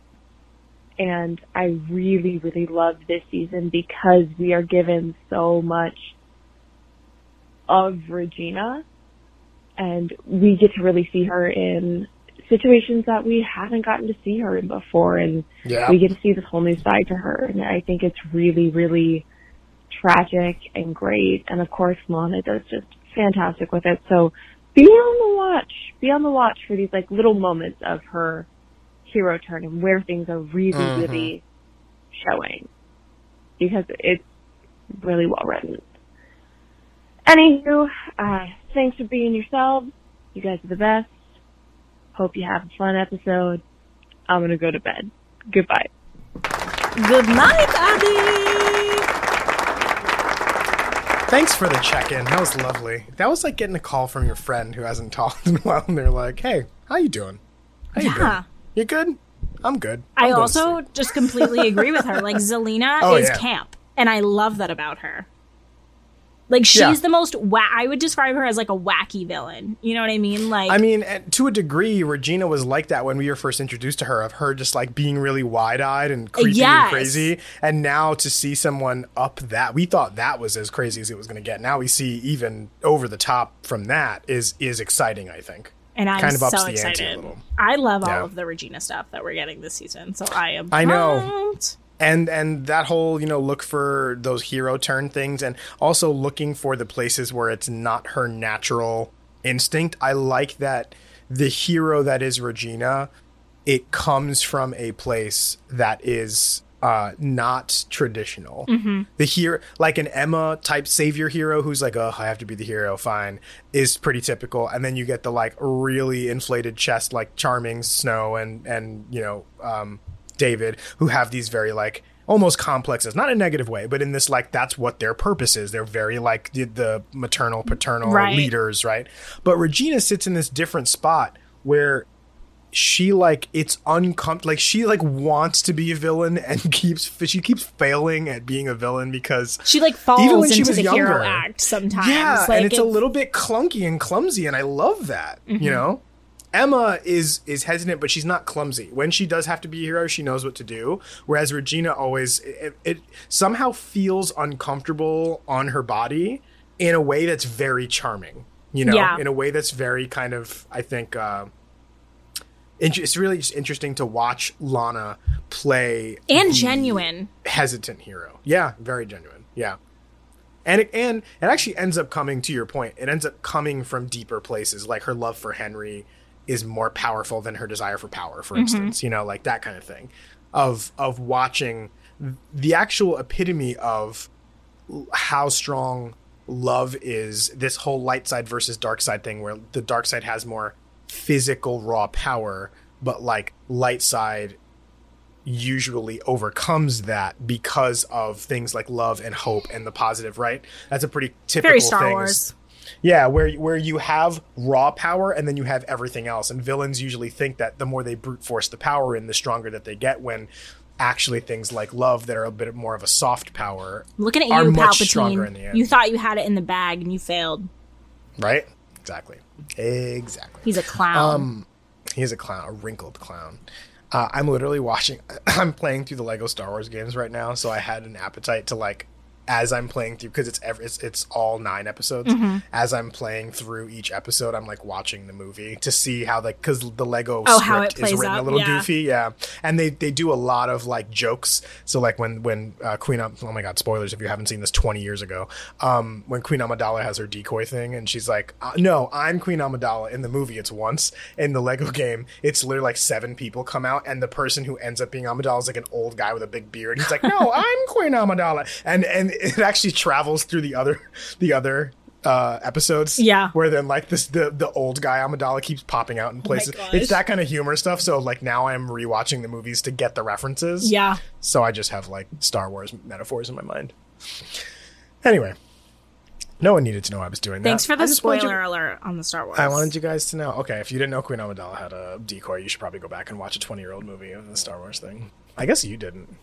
No. Did you not? Well, you'll get there. We watched it together, I thought. Oh, no, no. I know it now. I didn't know it before I watched it, which was a year ago. Oh, before ago. you watched it. Oh, that's what I mean. Okay. No. Okay. Yeah, right, right, oh, my right. gosh. It was two years. I've been a Star Wars fan for two years now. For two years. Two I'm years a veteran. This May. I'm a vet. Two years this May fourth. And you literally started on. Did you start watching it on May fourth, too? Um, no. Because. Oh, no. We released it on May fourth. So you, you no. started watching a little bit before that. It was. It, no, we were in like the height of lockdown. Yeah, yeah. Where I was literally was staring at my blank T V and I was like, what do nope. you watch now? Here we go. Yeah. Here we go. Let's go back um, forty years. Shout out to uh, Natalie Portman. Shout out to Keira Knightley. Oh my God. To... Did you see that interview with, I think it was Noah Schnapp from Stranger Things, where, oh, no, it, it was some little punk actor who like looked at Natalie Portman and was like, I loved you in Star Wars. Oh my God. And she was like it. noticeably uncomfortable. Like, I know that was my worst movie I ever made. Like, can you please get away from me? Well, the, I mean, by the time the third one happened, she was in her Natalie Portman-ness already. She was like, no, yeah, but she like star. is very embarrassed. She thinks, you know, because everybody hated her on that one. Well, she was like sixteen. They shit on her. Really young. Yeah. She was like super young. Like the first one, and then the second and third ones are fine, but like by the because I think, but wasn't it between the first and second one she did like V for Vendetta? And yeah, Black Swan, it was just like, funny that that was the movie he picked. He was like, "I loved you," of in course, Star Wars, and I'm like, Natalie Portman, some punk actor. It's hilarious. I really think it was Noah Schnapp. I don't know. I'll look it up. It sounds like a thing that he would say. He's getting himself into some deep shit lately. It's hilarious. Yeah, did you know he's a lifeguard? Did not know that. He has a summer job. Like That's right hilarious. now, like he is literally. Can you imagine like watching him pace back and forth at your local pool? His parents keep him real humble. That's good. It's great, actually. He makes mad money, though. Those kids are making like three million an episode or some crazy. Well, shit. Well, depending on their age, they don't make anything because it goes in a fund for their parents oh, until they. Yeah, get but released. They're all like nineteen now, right? Are they? I don't know. Oh, by now, I guess, yeah. When they started. I'm still watching season one, so in my mind, they're kids. That's hilarious. Oh, they're, yes, they're old still now. Very much so babies in season four. It's crazy. That's crazy. Okay. Uh, what's next? Tell us. Oh, the email of the month from the Emily. Email of the month. I don't know. I'm just sound effect happy today. Okay. Uh, emails. Email. Oh, not that. Uh, emails, emails, emails. So we got August birthdays. Uh... Emily can totally stop apologizing for being late because clearly we are never on time when we actually put these out. So you're right on time with us. Um, this is an exciting one for reasons you will find out soon. However, we will get into our birthdays now. So Georgina Haig uh, is in the beginning of season four. Uh, so we'll meet her soon. August third, nineteen eighty-five, thirty-seven years old. Marin Dungey, I imagine is that how you pronounce that? In the back half of season four, uh, August sixth, nineteen seventy-one, Joanna Garcia Swisher, who plays Ariel. Oh my God, today, August tenth, a day of recording. A day of recording. August tenth, nineteen seventy-nine. She's forty-three. She looks amazing. She looks amazing. Uh, Charles uh, Measure plays Blackbeard. August twelfth, nineteen seventy. He's fifty-two. Sebastian Stan. August thirteenth, nineteen eighty-two. He's forty. This year. That man uh, looks so fucking good. forty he looks like old. twenty-four. Uh, Christopher Gorham, uh, who plays Walsh, who we just met. Boo! Uh, August fourteenth, nineteen seventy-four. He's forty-eight. Agnes Bruckner is going to be in season four. August sixteenth, nineteen eighty-five. thirty-seven years old. Noah Bean. Daniel. Daniel. Way back, way back when. Regina's first love. Uh, August twentieth, nineteen seventy-eight. forty-four. Ladies and gentlemen. Oh, gosh. If you're ready for this. Ladies and gentlemen, Megan Ory. August twentieth, nineteen eighty-two. She's forty. That is ridiculous. She does not look forty years old. Anyway. Um, Rafael Alejandro plays Roland. Uh... Is this is crazy. The little kid. Roland is Robin Hood's little kid that Regina saved. Oh, yeah. August twenty-second, two thousand seven. He's fifteen this year. He's a teenager. fifteen. He's a Stranger Kids kid. Stranger Things yeah, kid. Yeah, literally. Uh, Tony Amendola, who plays Marco, our beloved Marco. August twenty-fourth, nineteen fifty-one. He's seventy-one. And last but not least, Rachel Shelley, who plays Mila. August twenty-fifth, nineteen sixty-nine. He's fifty-three. Also looks amazing. Oh, looks. Wow. Wowza. X O X O. Gossip. That's our birthdays. August is... August and everyone's alive. And everyone's alive this time. That's great. Uh, oh, my God. What are we going to do for Megan Ori's birthday? Are we going to throw a party? Should we? Should we? Happy birthday, we should, Megan Ori. We should send it. I was done with my shit right now. Get over yourself, brah. Okay, I'll tell you what. We'll do it. Also, we'll also do it for Sebastian Stan. It's only fair. We do it for Sebastian Stan too. We'll probably end up recording on Sebastian Stan's birthday anyway. It's the thirteenth. Yeah, true. Also true. Uh, thank you, Emily, once again for uh, doing our birthdays for us. The best. Thank you. Uh, now, We're I done. think that's the end of our Storybrooke Daily Mirror. How exciting. That was fun. Fantastic. Love that. Uh, let's talk about the show, shall we? Uh, today we're talking about season three, episode fourteen. It's called The Tower. Uh, the character backstory. Uh, we got we got swindled last week. Robin Hood and uh, and the Queen. Hardly a backstory. I know. I would call, um, that. I would call that a flashback, not that was a, a backstory. It was a and it was like a flashback to like last week. Like it was that right. was some some nonsense. So I'm a little hesitant this week. You know, character backstory is uh, uh, Prince Charming, Rapunzel. But I'm like, how far back are we going here? Like, what what's going on? Liars. Anyway, m- guys, March twenty-third. Your birthday episode. Wow, Megan Roy's birthday was your birthday episode. Woo, woo, woo, woo. It was meant to be.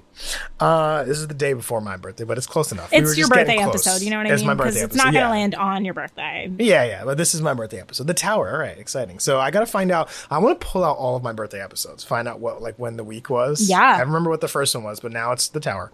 Written by Robert Hull, who I believe is a repeat. Directed by Ralph Hemmicker, who we know is a repeat director. Six, seven point six six oh, million. I didn't update. That's the one thing I oh, forgot. You didn't? Oh, no problem. seven point seven five million. I get it. Well, it was last week. And that means this week was... Nope, not that. I hit, it wrong. I hit the wrong button. Oh, no. It was six point nine one million. Oh. It went down. seven point seven five to six point nine one. Almost went down a million people. They were like, nah, I'm done with this Zelena stuff. That's unfortunate. Uh, anyway. Wow. No, no big deal. It's they didn't like good. The it's Wicked Witch? We'll okay, whatever. We'll haters. see. We'll see. We'll see. They were like, it's not a musical. The hell with this. Um, all right. uh, so the synopsis of this episode. While Emma, David, Regina, and Hook continue their search for their Wicked Witch, she, in turn, is planning a dark surprise for David. Ooh.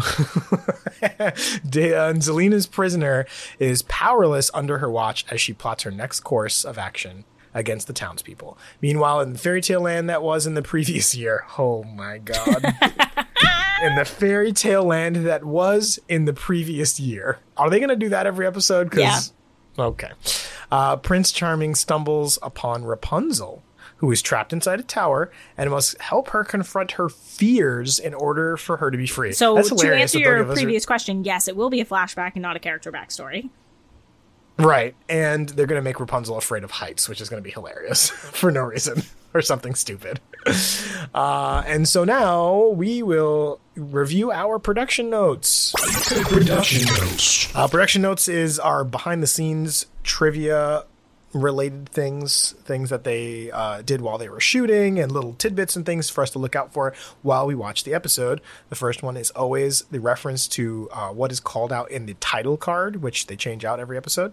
And obviously this week is going to be Rapunzel's Tower. Yes. And then when Rapunzel's doppelganger enters the tower, the doppelganger ties up Prince Charming with Rapunzel's hair, just like Disney's Rapunzel does with Flynn Rider in the movie Tangled. Oh, yeah, that would have been out already by this point. Yeah. When was Tangled released? two thousand ten, I believe. Let's see if you're right. I love playing this game. Uh, two thousand, I would say twelve. To November fourteenth, two thousand ten, El Capitan Fuck Theater. Yeah. Nicely done. two thousand ten. I really just want to thank the Lost Bros for that because I just pictured the Rapunzel jersey in my head. Nice. Oh, the ten. Yeah, yeah, yeah. Nice. Well done. Um... Okay, yeah. So uh, when Rapunzel's doppelganger enters the tower, so there's a doppelganger. So there's a doppelganger. Ah, spoilers. Regina says to David, "If you want to waste your time playing Nancy Drew, be my guest." A reference to the titular character of the book series of the same name. Bing.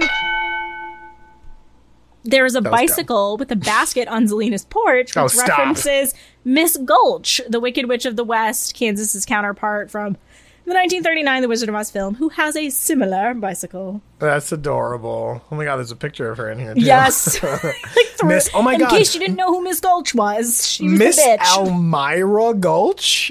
She has a first name? Yeah, you didn't know that? No. Oh, yeah. Love it. Um, by the way, just a side note of all this Wicked Witch talk.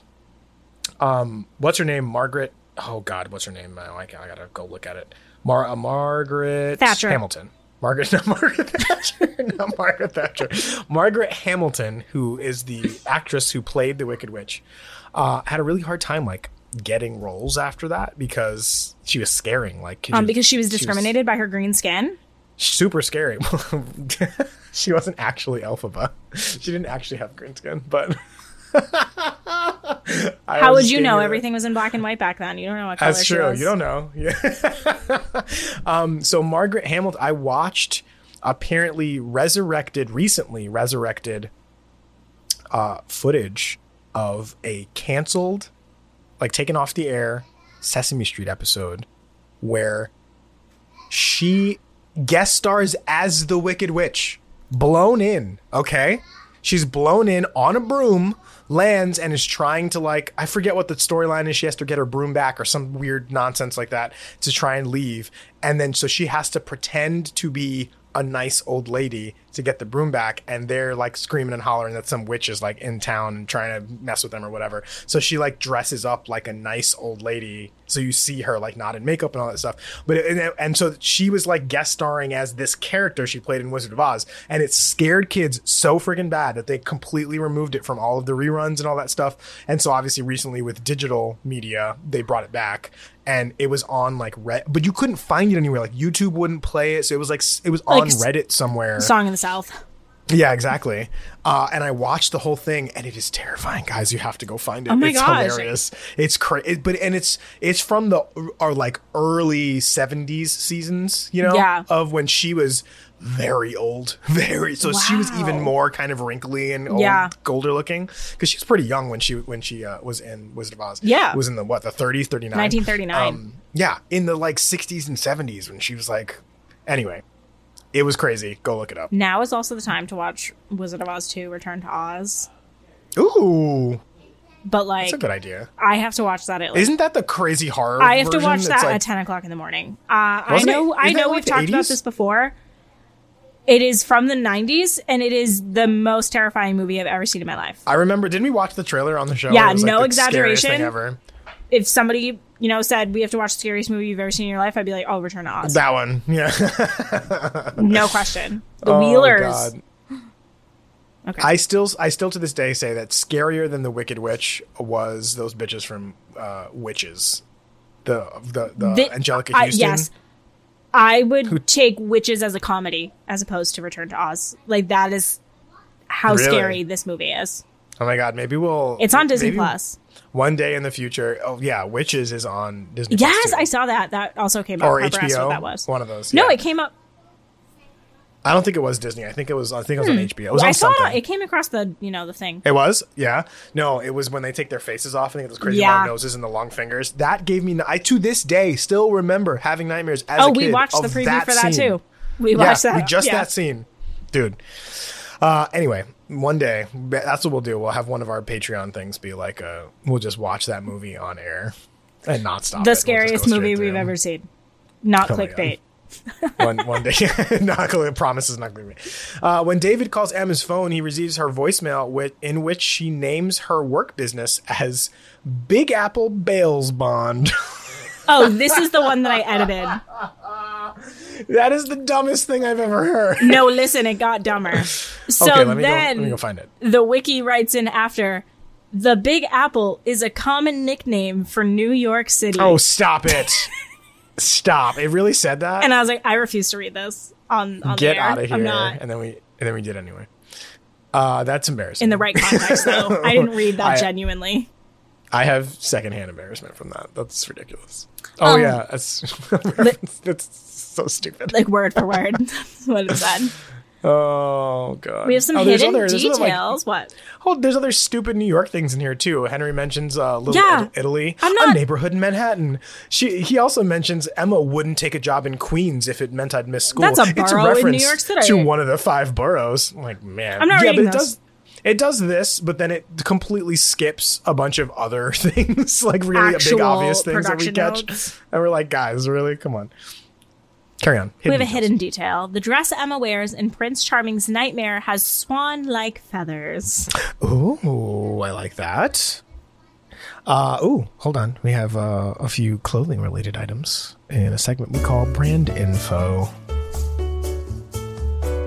Belle uh, is wearing an alternatively colored bow applique lace jersey tee by Red Valentino. No longer available. Emma is wearing a Coach cashmere solid knit hat in gray. Unfortunately, no longer available. She wears the same headgear in the next episode, Quiet Minds. This is the single dumbest bit we do on the show. And my favorite part about it is that it still works from when we did it in like the it's first still fucking handful funny. Of episodes. Like, every I don't time, know why that makes me laugh. Am I the only one that makes me laugh too? No, like, it every hits, time we every read time. it, it's, it's so dumb and useless information, and we made a whole bit about it. Um, okay, so I promise if we ever get someone from the show, I don't care if it's a writer or anybody, we just have to get them to record Brand Info in their sultriest voice to that music. So if you now, worked for craft services on the Once Upon a Time set in two thousand fourteen, we would like you on the show. If you want to, yeah, a P A, uh, I don't know, people who drive the trailers, security, any of those people, just come let me know. Hit us up. Uh, last but not least, David explains gaining knowledge about holly berries from previously working in the animal shelter and frequently seeing dogs track them. However, this dumbass is clearly lying because dogs are poison, like holly berries are poisonous to dogs, so that's not a real thing. So David's either the worst animal shelter employee. David is or killing he rescue just dogs. Said that, he just said that to sound cool. So we're coming goof. for you, David. That was one of our goofs. I uh, I, lo- I do love that we found the charming stance, because then we have people to appeal to, or people to kind of convince us that maybe it's not quite as bad as we're, we might be projecting. I think we need we need to be checked sometimes. Sometimes we're, we get a lot of control. I've never been wrong in my entire life, so speak for yourself. Not in my entire life. Not once. Not even a little bit. Uh, not even a little. Oh, hey, there's a hatch one. A hatch one I particularly like. Yes. What are we talking about? We're talking about what's in the hatch. This week, uh, what is in the hatch, uh, if you're wondering what the hatch is, it's a Lost reference, right? So the hatch in Lost is the place where they kept their dark secrets. And Desmond. Uh, so we use the What's in the Hatch segment to talk about the lost secrets that they keep inside um, Once Upon a Time. That's the best I've ever explained it. I feel like that's honestly a really great job. Way to kudos. Thank you. Oh my God. Oh my God. Oh my, oh my God. Stop. Stop. Stop. Stop. Uh, so this week's hatch, there are close-ups of Zelena's and Mister Gold's eyes when she shaves him. I'm so excited for this scene, by the way. Watching Zelena shave Mister Gold is going to be wild. Uh, but that's a recurring theme on Lost. Close-ups on eyes is a big, big deal in Lost, of like like disorientation and like, you know, people you, starting episodes with eyes yeah. being open or, or that whole the thing. So, dumb. Yeah, bum bum. Yeah. That's going to be a big one. So we're going to look out for that. Hey, let's watch the episode, shall we? Um, we're going to take Before- this part out. Yes. We watched the episode. There are some rules for the show. Well, features. Maybe features.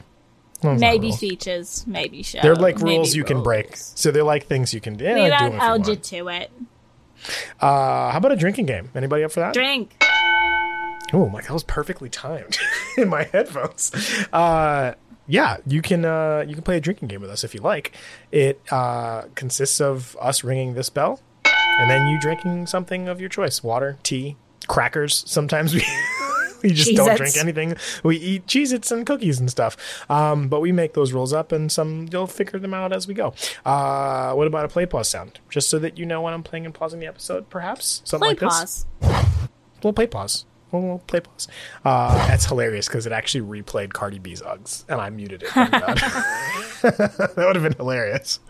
Um, so uh, yeah, that's we have that, and we have some more sound effects coming. You know, things like uh, this one. Don't worry about it. Don't worry about it, sweetheart. Maybe this. If you feel things getting sexual, just say shut, shut it down. down. down. Uh, you know what sound yeah. I think we need? What? Um, from Monty Python and the Holy Grail. Oh, lovely. When they love, say, bring out your dead. Oh, I like that. I that love could that work. One. I don't that know where work. we're going to throw it in, but that's one of my favorite It's okay. Um, quotes. We still have to find any... a spot for this one. Oh, my God. Ew, David. Ew, David. We haven't, we haven't used come, that one yet. They come, but I just end up saying, bleh, Ew, in David. real life. Yeah, yeah, yeah, and... yeah. yeah. Uh, and for all of you listening, Thank you for being a friend. All right. Uh, the last thing we're going to do before we watch the episode is figure out who is saying the uh, the title reference, right? There's a line in the episode, supposedly, that is the reference to the title of the episode. This one is Tower. The Tower? Is that what it's called? Mm-hmm. The Tower. Uh, someone says, "You can leave this tower." That's it. That was the reference. Who they really couldn't it? say the tower. Yeah. Oh, no. The tower. Like anything. Who's saying it? Who are they saying it to? What's your guess? You I have to write it in this play. time. Damn it. Uh, I did shout out like an can... hour ago. I know. It's okay. David to Rapunzel. No, Rapunzel to David. That's what I'm saying. That's what I mean. Rapunzel to David because of the context clues. That's what I'm putting in there. I have my poker face on. I'm not even looking at you. I'm not looking at you right now. uh, hey, you want to watch some T V? No, I quit. Okay, well, we're gonna quit, guys. Sorry, that's the end. Bye. All right. We're playing the S N L music because we're done. The show, I'm out. J K. Uh, how about we watch season three, episode fourteen, The Tower. The Tower. The Tower. The Tower. Thank you for the ominous echoes. Oh. Okay.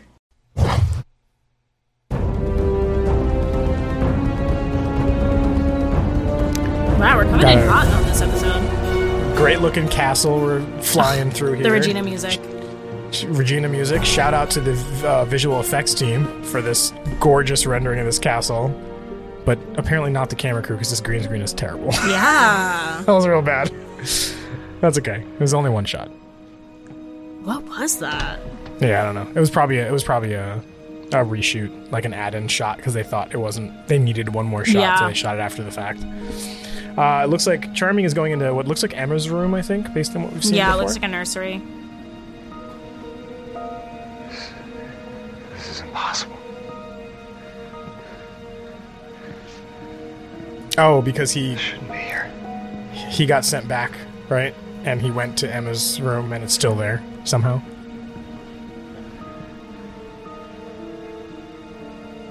This is all wrong. You're right. Full-grown princess still living in her nursery. Whoa. I don't even have a proper vanity. Oh my god, this is the first time we're seeing her in a ball gown, isn't it? Yeah. What are you doing here? She's got the swan things on her shoulders. I was looking for a place to practice. I'm a little nervous about tonight. Tonight? What's tonight? The ball. You know, I've never been to one before. This is so cute. I don't even know how to dance. I know. Teach me. That dress is gorgeous. It really is. This is so cute. Like a beautiful father-daughter moment. I know. He's like, what the fuck is going on, though? Natural, just like your mother. Don't say stuff like that. Come on. And you are the best teacher a daughter could hope for. Got us over here crying in the first ten minutes. I know. Well, Emma, this is everything I ever hoped for you. Me too. It's a shame I never got it. Oh. I wish we weren't the same age. That's weird. What do you mean? I'm not really here. I was never here. I should be, but I'm not. All for one reason. You failed me.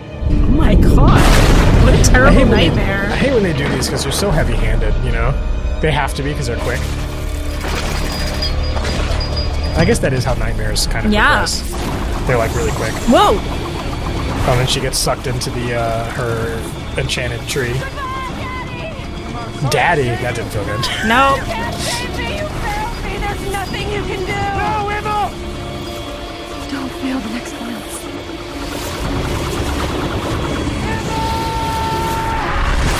Can I just interject for a hot second?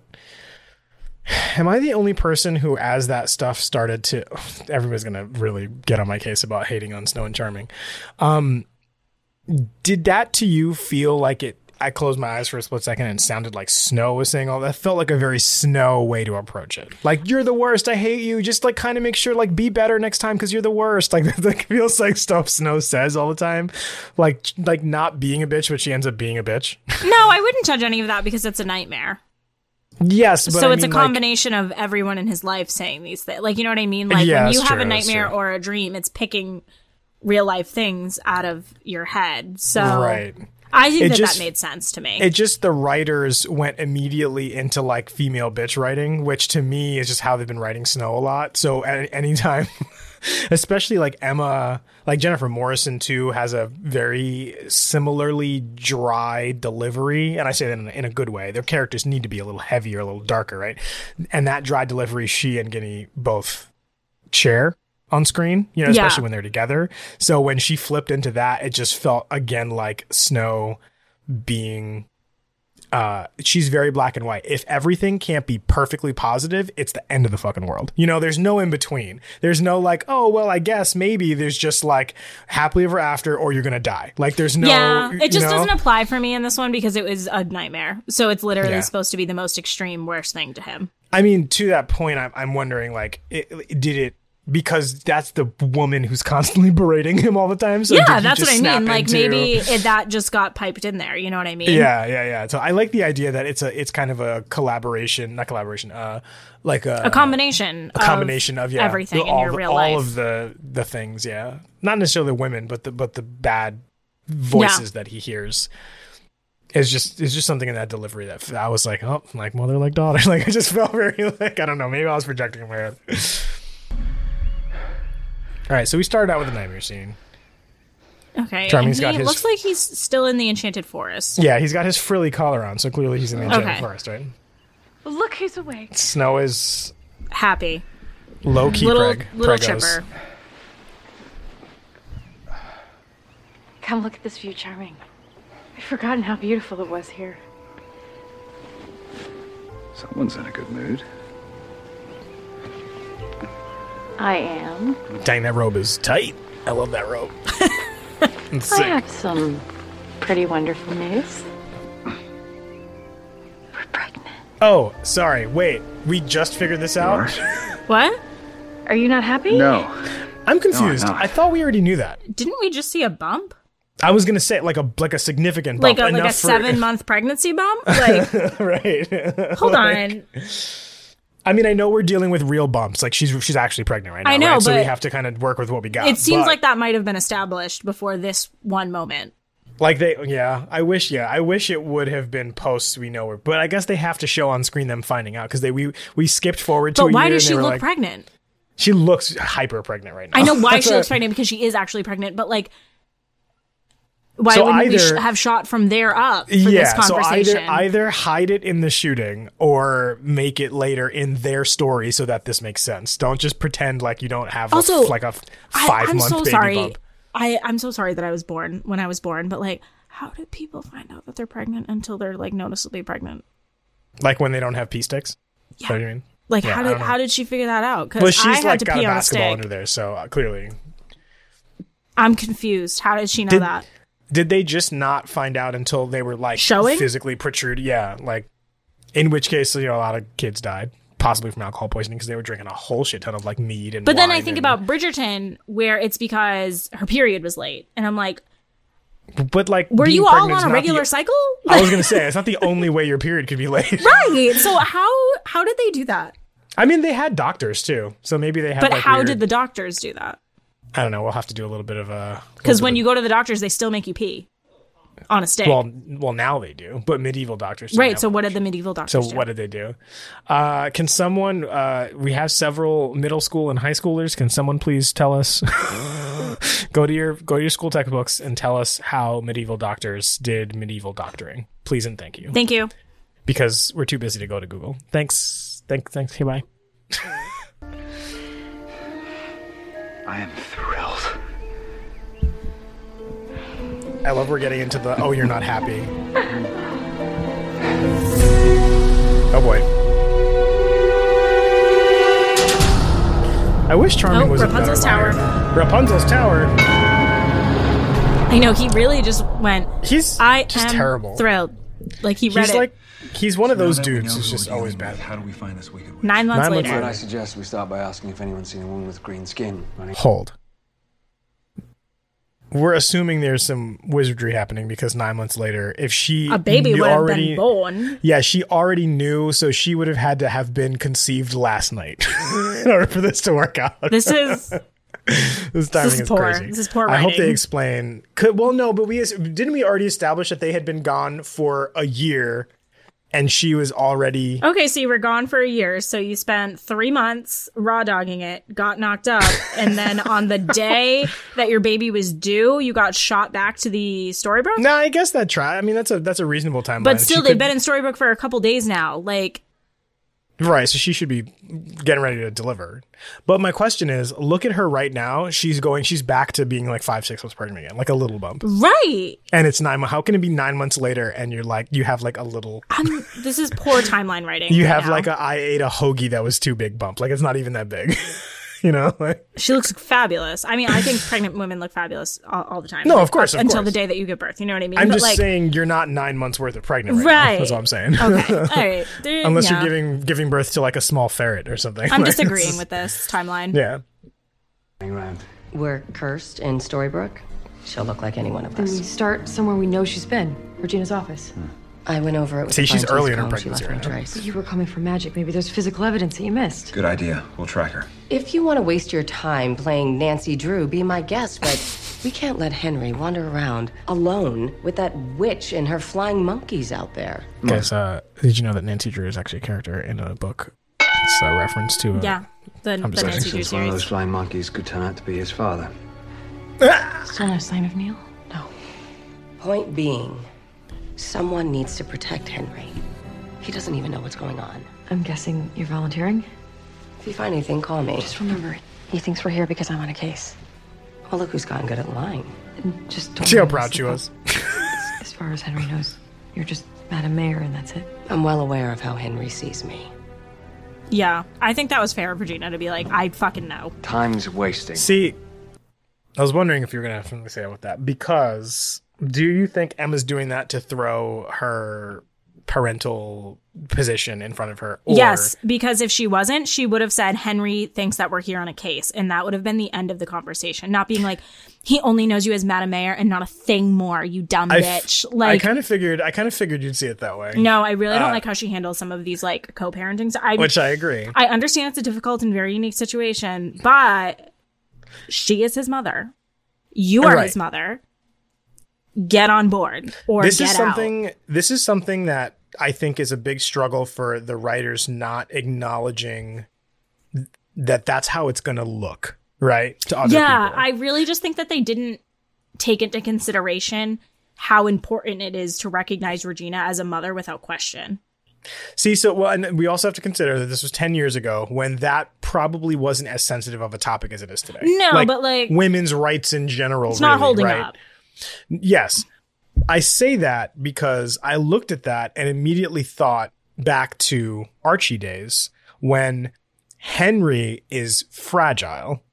And I think knowing that Regina would throw like to hell with the rules is that kind of person, that she could damage Henry's psyche right now because she... for her own purposes, wants to feel loved. And Emma knows that. Now, here's where I have the problem with the writing. Emma's, I think, position to say, hey, let's protect Henry here is probably what her intention was. The fact that in the writing, they did not interject a single bit of empathy from Emma as to how Regina would receive no, that. No, it was... you know what I'm saying? That's the thing that's missing is, yeah, you see it as snooty, where I see it... I only say this. We get we got into a conversation about this recently at, uh, at work, I think. Um... about the fact that we up north have a very particular way of talking, right? We're very fast. We're very abrasive. We we get right to the point. We don't have a lot of time, right, in the conversation to like coddle people's feelings. You just like get to it and you move on.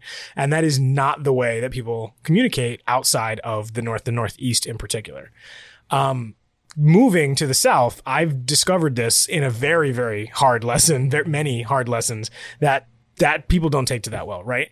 So I always look at the way that Emma talks with that same thing in mind. She's brass or crass. She's very like kind of abrasive. She she she isn't always thinking about the effects of how what she's going to say is going to, you know, feed the room. She doesn't have time to coddle people's feelings. She just gets right to it. So I relate to that. And in that, she's thinking left brain logistically about like, okay, put the numbers together in the equation to make the thing happen, which doesn't take the person into account. It doesn't take the person's emotions into account, which is what you're reacting to. And similarly, what Regina reacted to, right?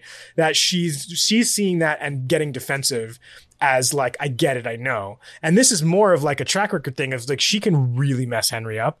And Emma doesn't know how to say that without implicating you don't deserve to be his mom, which maybe she doesn't even intend to do. But why couldn't the they, the writers were in control of the type of person Emma was? So why couldn't they just make her someone who does, you know, say the hard things, but also feels for the person to be like, look, I, I don't want this to come out the wrong way. Anything. Just say something to make you understand that this is a human being you're talking to and not like, you know what I'm saying? Yeah, she just it was the double down like, on it. I wish she just yeah. said one thing and moved on. And then also, I know Regina has a track record to do some damage, but like Emma also gave Henry up for adoption. Right. Who's right. to and, say and, she doesn't just say, fuck it all and walk away? And I'm, I know and, she wouldn't do that. And think about the kind of person who would say those words to Emma and have Emma be defensive too, right? Like yeah, somebody like Snow might trip on it. A fair situation. Or Regina, actually. And if th- those roles were reversed and Regina made a comment like that, I think she would react to the same way. And again, you can just write into that character a little piece of empathy, right? To be like, I yeah. understand your position. I know you're hurting, but let's think of Henry here. That would have contextualized it a little bit to not make it so cold.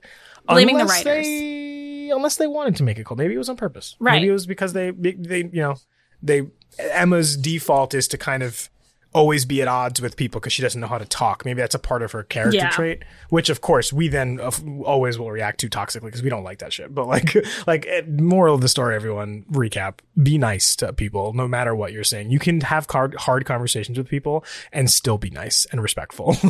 And maybe that wasn't either one in, in this case. Yeah. Um, but but it's an interesting conversation because I could see another perspective of this where she didn't intend to be snooty the way that maybe you think that she is. Yeah. But I still have the same problem that you did with it. It still doesn't either yeah, way. It's still it not good. You know it's what still I mean? Not nice like, it's still to not Regina working. To be like that. Yeah, totally. There's something wicked in your town. What do you say we go find it? Ooh. Uh, I, why wasn't why wasn't that the line that led into the title card? That would have been great. I call that the C S I line, where, where he like puts the glasses on and makes the pun. Like that's, you know, every show has that line. Hey, look. Enjoying a little toy. He's spinning gold. Spinning. Cleans the mind, soothes the soul. Cleans the mind, soothes the soul. Now, is this an act? Because I think it's an act. I don't know yet. I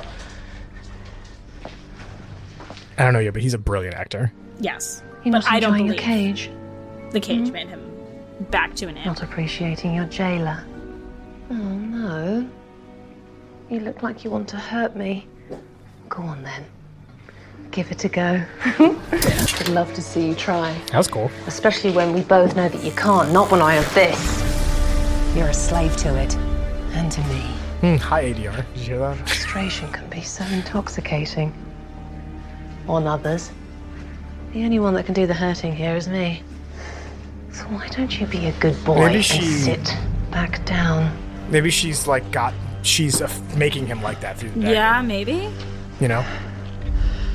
Well, what are you waiting for? Don't let me stop you. Ooh, her eyes are gorgeous. Close up eyes. Wait. Oh, all yeah. The voices in my head will be quiet when I'm dead. Again. Oh, these shots are gorgeous. I'm not here to kill you, Rumple. I'm here to sleep with you. You really need to keep up appearances. Appearances, appearances, for what? For if why? This was on a different network, that would definitely spin. Be the plotline. Spin the madness away. Spin the madness. No. I think the spinning is bringing the madness. Here. Come closer. She is a very different kind of pretty that I really enjoy. Yeah. Hold still. Lest you want me to nick that pretty face. Is she gonna shave him with the dagger? That's uh, some dark shit right there, man. This is you're probably very wondering how I know how to do that. Did I ever tell you about my father? His hands used to shake from drink or worse. I didn't ask. He didn't tell me. But he couldn't abide going a day without a shave, so I had to learn how to shave him. He used to say that No matter what we were feeling on the inside, we had to put on our best face.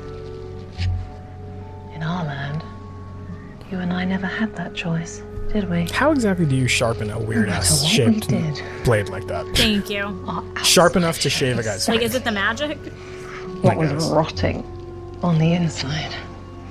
This scene is beautiful. But we're in a new land now, aren't we? A land filled This is with opportunity. Very sensual. I'm telling you, it's giving H B O Max. It is, you're right. Okay, I'm she so shaved sorry. like five times, and now he's perfectly clean-shaven. How did that work? This is awkward. Any person with a, I don't know, jaw and chin knows it takes more than five strokes to shave your chin. Like, okay, but it's just a really uncomfortable. I feel like I shouldn't be. I feel like I. Uh, yeah, like I feel like I walked into Tom. something that I need to leave the room for. Yeah, seriously. I don't. I mean, I like. I like being uncomfortable like that. It's good acting. This is my horror movie, my version of a horror movie, when I'm like squirming. Appearances. You don't care about appearances. If you cared about appearances, you'd change my shirt. Just exactly what is it you want? What I'm after, Rumple, is something you've spent a lifetime seeking. Something that goes against your very nature. Something that I can't afford to wait that long for. Luckily, I won't have to. Did that feel a little bit like Rumple's riddles read back to him? Yeah, I like, except it doesn't... I like the... I don't... I'm confused. I like the kind of mysterious... Well, but everything that came out of Rumple's mouth for a thousand years yes. was confusing people. I like, like the fact that it, you know, he doesn't get talked to like that. All he There's was searching no for was like his win. son. Well, I mean, it's supposed so, to leave as far as you we know. and so. everyone thinking. It's not that simple. It's definitely going to be power or respect or like something intangible. Right, but you, you know, know what I mean? mean? Like this whole time we've been thinking, well, all Rumple really cared about was getting back to Bellfire. So yeah. well, what is this new quest? We're that's all on? he actually was looking for, but that's not necessarily how she would have read it. She right. would have read him as the Dark One as like acquiring power, even though that's not true. So who knows what she's, you know, kind of referring to, which is I like that.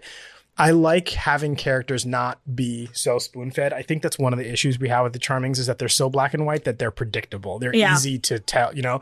And there's nothing about the introduction of this character that right now is predictable. We don't know what she's trying to do. She's still being a little bit mysterious. I think there's a real big power in holding back, you know, mm-hmm. in restraint. The the power in restraint is um it, it's it's so easy to to forget about, like Emma and August, uh, you know, Regina, Graham being a little bit aloof, you know, like all these characters that we fell in love with, uh, Jefferson, you know, what was so cool about them is that they were just a little bit kooky, you know, mm-hmm. they were a little, they, and they were all hiding something and they were charming enough, no pun intended, to be able to conceal that with wit and charm instead of with uh, luck or being too scared or just straight up lying. You right. know what I mean? There's a little bit of a of a of a cat and mouse game that Rumple always played with people. Same with August. Same with even a little bit Neil, you know, in the beginning when yeah. he was kind of like trying to play the game.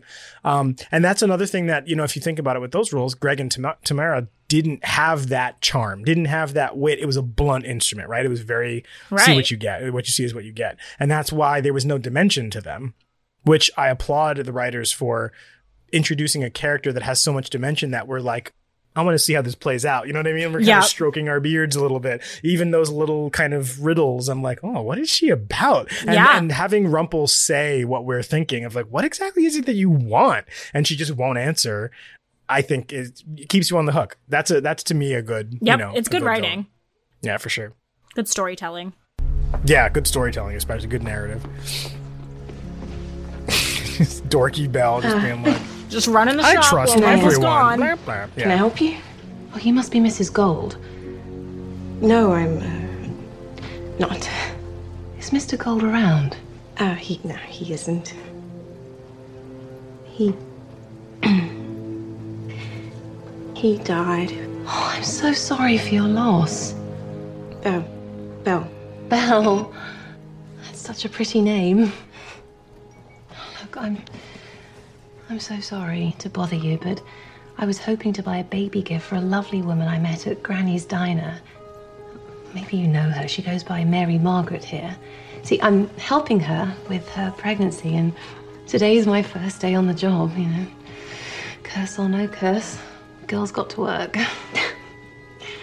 Mary Margaret. There's something so Why charming about say so? I think British people. Yeah. The thing. British, Australian, New Zealand. Yeah. Anybody not from America.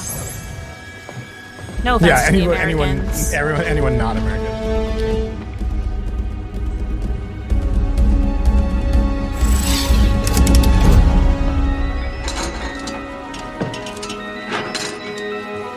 Yeah, just claying shit around, girl. Uh, oh, it's baby teeth. Just kidding.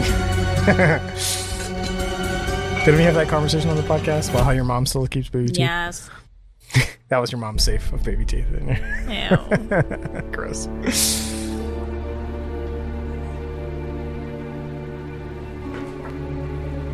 Uh, I think someone was looking for something. I think somebody broke in. Yeah.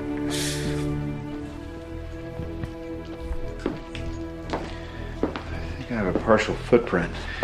You guys see anything? Not Other a partial. Yeah, sense of design, nothing. Is that blood? I don't know. Is that? Yeah, touch it with your bare hands. It's berry. Like a fruit? Oh, like hollyberry.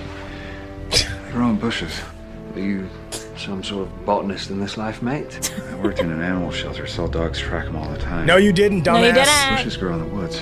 You know where? I wish you would at the end would have been like, huh? They all died.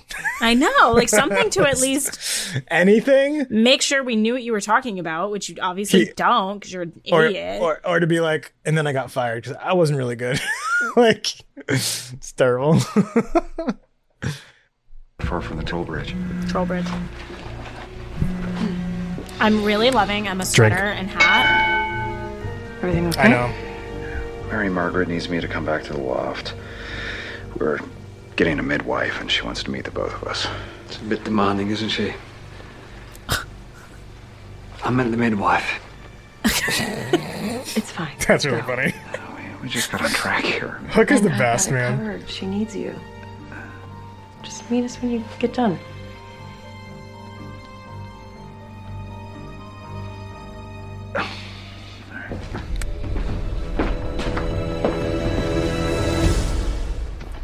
Okay.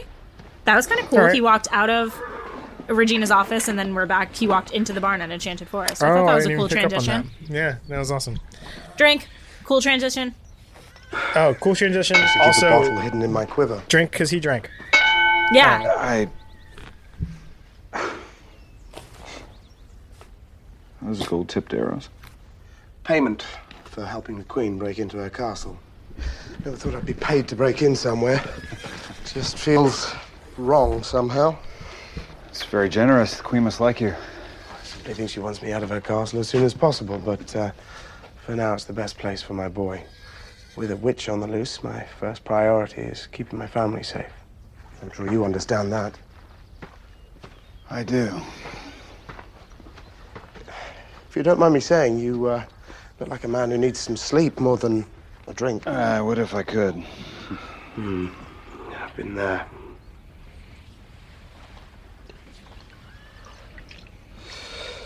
Is there uh, anything you want to talk about? Something about sharing or warm alcohol with a stranger is just does not sit with me. Yeah, it's not great. Doesn't not... doesn't do anything for me. That shit's got to be so old and so warm. It's yeah, I guess we're not the demographic for this to relate to this particular uh, uh, bonding experience. I would have been I'm like, sure it's out there I'm for good. someone. I'm yeah, good. Yeah. I've always known everything would work out for the best. When I was last in the Enchanted Forest, I dueled a black knight to put my newborn in a magic wardrobe to flee a curse, and never once did my confidence waver. Then what's changed? It's just that I don't know. I just can't seem to escape this feeling of dread. and I really need to be there for Snow right now, and I can't be distracted by this... this fear. So don't be. Easier said than done. After my wife died, Friar Tuck told me of a root that, if digested, would help one overcome any and all fears. Of course, there's some magic root. Where do I find it? Literally, he's like, where do I go? It's said to grow under the White Moss at the edge of Sherwood Forest, just south of here. White Moss, anything else? It has flecks of crystal within its flesh. It looks like stars. Stars? Well, that's why they call it night root. Did it help you? I don't really dabble in magic, not unless I have to. Oh, I may not have that luxury. You should know, they uh, say that that part of the forest is haunted. Haunted? You may need the night route to handle the fear of your journey, to stop your fear. Perhaps the flask was the right idea. I'm not afraid of a ghost story. Not when my family's at stake. I'm so oh, confused. Big tough Charming. He was not tough five seconds ago. He's running to I go know. get something to not be afraid. No. Yeah, he caught you in a net. Well, I had just robbed his carriage. Oh my God. You two have got quite a love story. Yeah. Well, speak of the handsome devil, Zelena. This is David. Mister Nolan, it's so lovely to meet you.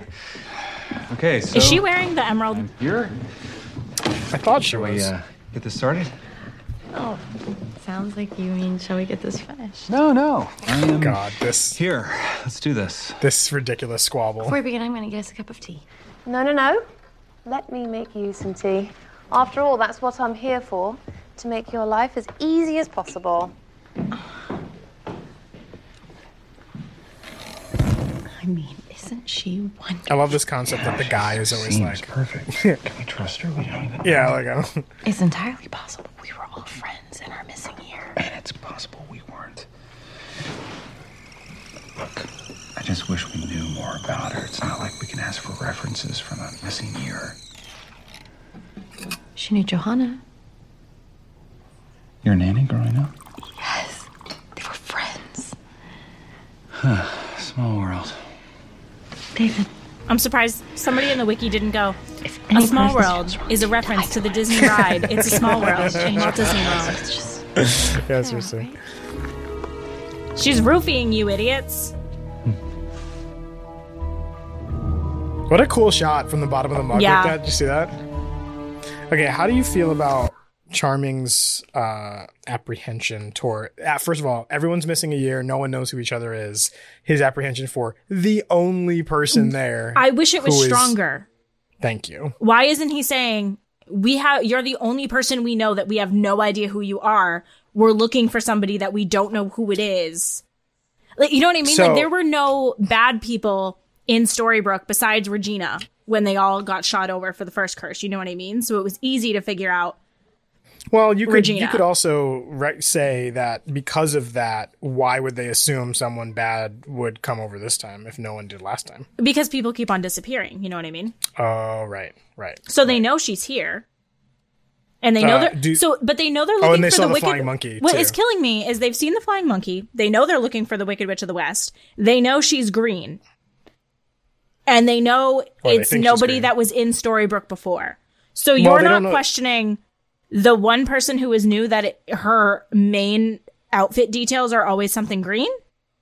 Oh, right, right, right. Because they said she wouldn't be green. She would look like everyone else. Right. Because of the way that the curse is. But you're not going to pick up on the giant emerald wrapped around her neck? Yeah. And then be like, hey, I also don't know you. I just wish Charming, in this situation, I think Charming is right to be questioning it. I wish At he least cautious. Put his, I wish he put his foot down more. It's hard because Snow is doing that thing again. She's just like, you always see the worst in people. Why can't you just think positive? Yeah, because I want you to. It's hard to communicate with Snow right now anyway. Not to say that, like, pregnant people you can't communicate with, but, like, hormones are on high, you know, like, you know what I mean? Like, it, I wish he would go talk to Emma about this. I wish he would have said something like, I just don't have a good feeling about it. Like, because, you know, Emma has her superpower where Gross. she knows when somebody is no. dying. So, nope, like, I reject that. It's just so convenient that Zelena does not run into Emma. Oh, so that she could use her superpower. And her go. superpower. Yeah. The uh, yeah. Also, I mean, this tea? You're serving this? Yeah. That's water. Yeah, the right one is Where's water, the tea? Sure. This is Blurs. nasty. There's not even water in the blue cup. You're right. this, I, is bad. Uh, this is bad. I just, yeah, I, I also wonder, you know, is, is is this another easy example of Snow being so naively, toxically positive? Yes. Oh, not. I don't know if I don't know if toxic positivity is the right way to describe it, because the problem with the positivity is that it is it is ignorant and it is almost arrogant. It's almost arrogant because she's assuming no one could be bad unless they prove it to her. I'm not calling this toxic positivity. This is dangerously ignorant. Yes, agreed. Uh, totally agreed. I think she is toxic positive sometimes, but I think right now she's being dangerously ignorant when you you're supposed to be because... leading these people, and you're just like.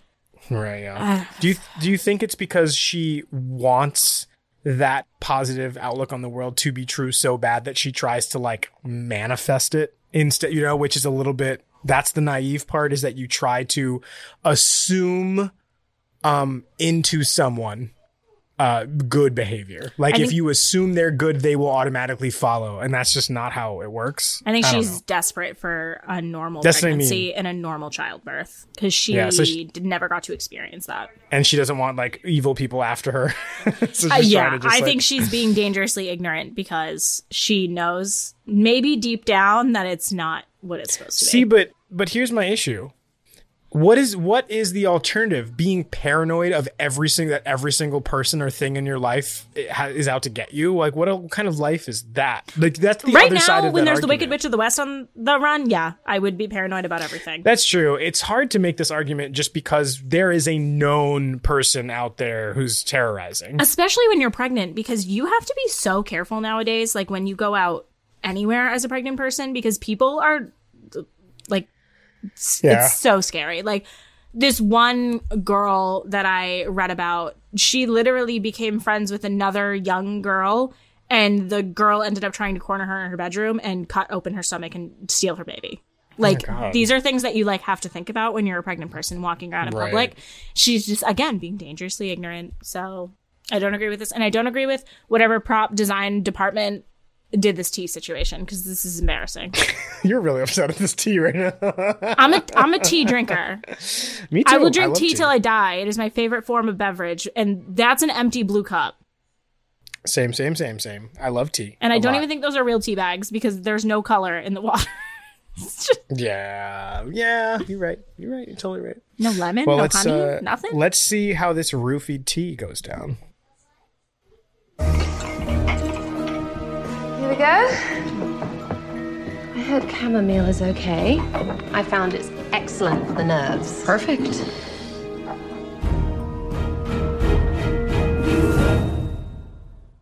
All right, so we're back in the flashback round. Very loud horses are galloping. Yeah. I don't know why they're so loud. Uh, Charming is...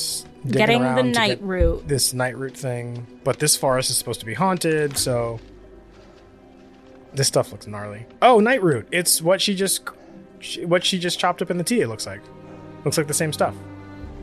Just like stars. Even the horse is like, we gotta go. Help! Please help me! Charming's like, I can't resist that. Damsel in distress, it's my catnip. That's Marty McFly's chicken. Yeah, it's Marty McFly's chicken. Oh, it's Rapunzel. I see, I'm already feeling this weird, like, they just found a way to shoehorn Rapunzel in somehow. Yeah, because why would she be yelling, help me? And, like, who cares about that? Like, and she, what, is she the, the haunting that the forest gave? Is they put this girl in a castle in the middle of the forest? Is she just constantly screaming, help me, twenty-four seven, so people think that it's a ghost? The, and he yeah, just starts just, climbing? It seems weird. Seems weird. This doesn't make any sense. I'm not a fan of the writing in this episode. Who wrote this? Uh, Was it Ralph Hemminger? No, he's director. Robert Hall wrote this. Oh, okay. Let's see if we can track down what I don't even know wrote. How I just remembered the, the director's name, like, in full. You killed it. You, like, did it immediately, too. Let me see if I can... Uh, identify this while we're waiting for him to climb up there. Oh yeah, Black Rapunzel. I forgot about that. Yeah, they're not doing Rapunzel justice with this weird, weird write-in. Yeah, true. Oh my god, hair everywhere. I brush and brush my hair. Also, is there any version of this story where Rapunzel's a brunette? Like, her long hair version? Because I no. don't think there is. She's beautiful, though. She is beautiful. How long have you been up here? Like, it wouldn't have made sense to make her blonde because she's dark-skinned. So, I get it. Are you a prince? Yes. I'm already taken, though. David. Tiara. Are you a princess? Yes. But you can call me Rapunzel. My parents are the king and queen of my realm. They're great leaders, adored by our people. I really wish every Why did you leave your kingdom? Was like a new character. The same reason would, you did. You know? Yeah. I saw what you were digging up. You came for the night run? Yes. When I got older, I knew. I just knew I could never be a leader like my parents. But at least I had my older brother. He was next in line.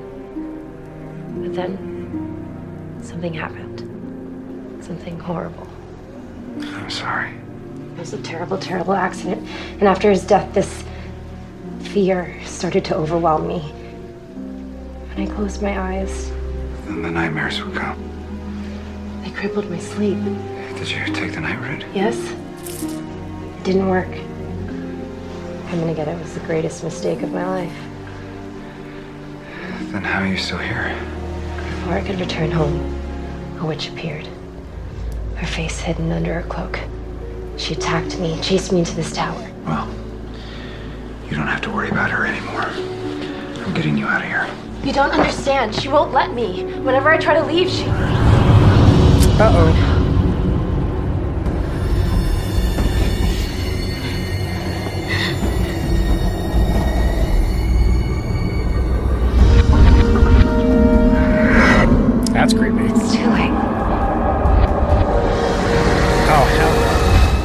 That's crazy horror witch shit. This That's is terrifying. No I don't like this at all. I'm really glad we did not record at night. You're here. Yeah, this would have been. The really movements creepy. Are freaking me out. You've already gone through labor once, so at least you know what to expect. Oh yes, we both do. Mm-hmm. I don't think that your hand is recovered from my squeeze. Okay. It. Well, it's been almost so, years, I'm sure. Oh, why isn't it stopping? Okay. There we go. Um, Robert Hall uh, is. You'll love this. Producer of season two, supervising producer, in other words, the the supervisor of the producers, so he's the producer's boss, of season three. Writer moonlights as a fucking writer on the side. That's why this sucks so much. Yeah. This is somebody's boss who wrote an episode. I don't like it. Even worse. Right before Once Upon a Time, two thousand eight. What was your favorite T V show you were watching? Well, probably not watching it back then. But what's the show you keep making me want to watch over and over again, whose credits are constantly overlapping with Once Upon a Time? iZombie? No, that was later. X O X O, Gossip Girl. No freaking way. Story editor for season two. Second half of season two was promoted to executive story editor. And uh, during the fourth season, became co-producer. And then when the fourth season was done, left... did this thing for Alcatraz, and then did Once Upon a Time as produced and supervising produced. He's got a, has a credit on every single episode of season two and season three. I find season out Robert t- Hall had something to do with who Gossip Girl was. I'm coming for him because that was the worst. I'm blaming him. I mean, I'm blaming him because I had and, nobody to blame, and now I'm going to blame Robert Hall. And out of the out of the episodes, right? Uh, one, two, three, cr- three writing credits in season two. Four writing credits in season three. This is the equivalent, for those of you who are old enough to remember, for when P. Diddy tried to, like, when he was Puff Daddy, tried to, like, make himself a pop star by putting himself in his own produced albums. And the whole rap community used to make fun of him for it. Be like, yo, why are you dancing in music videos next to Biggie? Like, you're a producer. Like, be a producer. Like, you know what I mean? They always make fun of him for that. Like, it just seems weird that, I don't know. I don't like this. It, I don't like it. And and for, for, for us to be suspicious of the writing and be like, eh, I don't know, this doesn't really feel good. And then for us to, like, go look it up and find out that he's not actually a writer. You know what yeah. I mean? is automatically to me suspicious. Like, he is, but this is that's sauce. Not his main thing. And I look, I'm a person who has multiple skills. I'm a person who doesn't identify as like one specialist in one thing. I do multiple things, and I don't like when I get stereotyped as, well, you're not a specialist, so you're no good. But this guy isn't good, though. But they they put him after a Jane episode. Right. That's another thing, too. Bro, you are not set up for success, homie. Like, you can't have Jane Espenson as your opener and then the headline right. be Robert Hull for this week? That, that like, is just no. backwards. Let's just let's just see. This is see how this guy's career goes. Uh, after Once Upon a Time, he was the co hold on executive producer. This guy's moving up the ranks quickly, which is also pretty telling, of Gotham.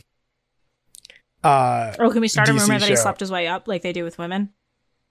Right? I mean, I wish that applied way more. Uh, Gossip Girl co-producer, twenty-two episodes. Uh, additional crew on twenty-four. Hold on, hold on, hold on. Maybe that's true. As a he has eight credits as a writer. One of them was Veronica Mars, by the way. Hmm. Uh, so Veronica Mars, Gossip Girl, Alcatraz, Once Upon a Time, Gotham. Again, hold that's on. That's quite a heavy, like, resume. Yeah, and again, was the co-producer for twenty-two episodes of Gossip Girl. Wrote seven of them. Was the uh, co. Uh, well, it was the yeah co-executive producer of God Friended Me, which I don't know what is, but I'm looking at a writing credit for seven episodes. Stop writing in shit you produce. So it's when he's bored. Right. Or has to fill in or whatever it is. I don't like it. I don't like it. There's also starving writers all over L A. Talented. Like, you know what I mean? Dude, you got a job. Get over it. Sorry, I don't know why I'm on such a soapbox no, about this. I'm, I'm annoyed by it's, this, because this is because ruining this what could have sucks. Been a good episode. Yeah, and it's not good. And I blame the writer.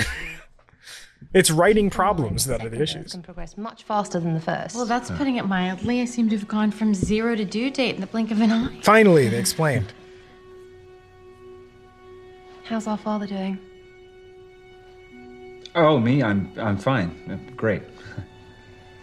Well, Mary Margaret was telling me earlier about what happened in the first This coast, dance with right? the teacup is really boring. Just put it down, man. You're not drinking it. It's tragic. Look, I, I don't mean to pry, but she did express some anxiety about all of this. You did? David, we're missing a year of memories in the Enchanted Forest. We suddenly find ourselves in Storybrooke about to have a baby. It's a bit disconcerting. I think it's best to just get these anxieties out in the open. And feelings, especially those we keep bottled up, can affect a pregnancy just as much as diet and exercise. Look, I suppose what I'm trying to say is that if you've got any fears at all about any of this, it's best to just get it out into the open. I don't. Whatever's coming, we'll get through it. There's that toxic charming pop. That's the toxic. No, but that is what you need when you're a pregnant woman. Like, I, I would not n- had need charming right now in my ear being like, yeah, I'm scared too. I'd be like, well, what are we going to do then? Yeah, that's true. It's a... You are so lucky to have such a brave husband. So fearless. Speaking of which, Mary Margaret alluded that we pulled you away from some important town business. No, I think we've done enough for today. We should just let you get back to it. She's really good. She's really... It was wonderful to meet you, Mister Nolan. Ah, David. Nice to meet you too, Zelena.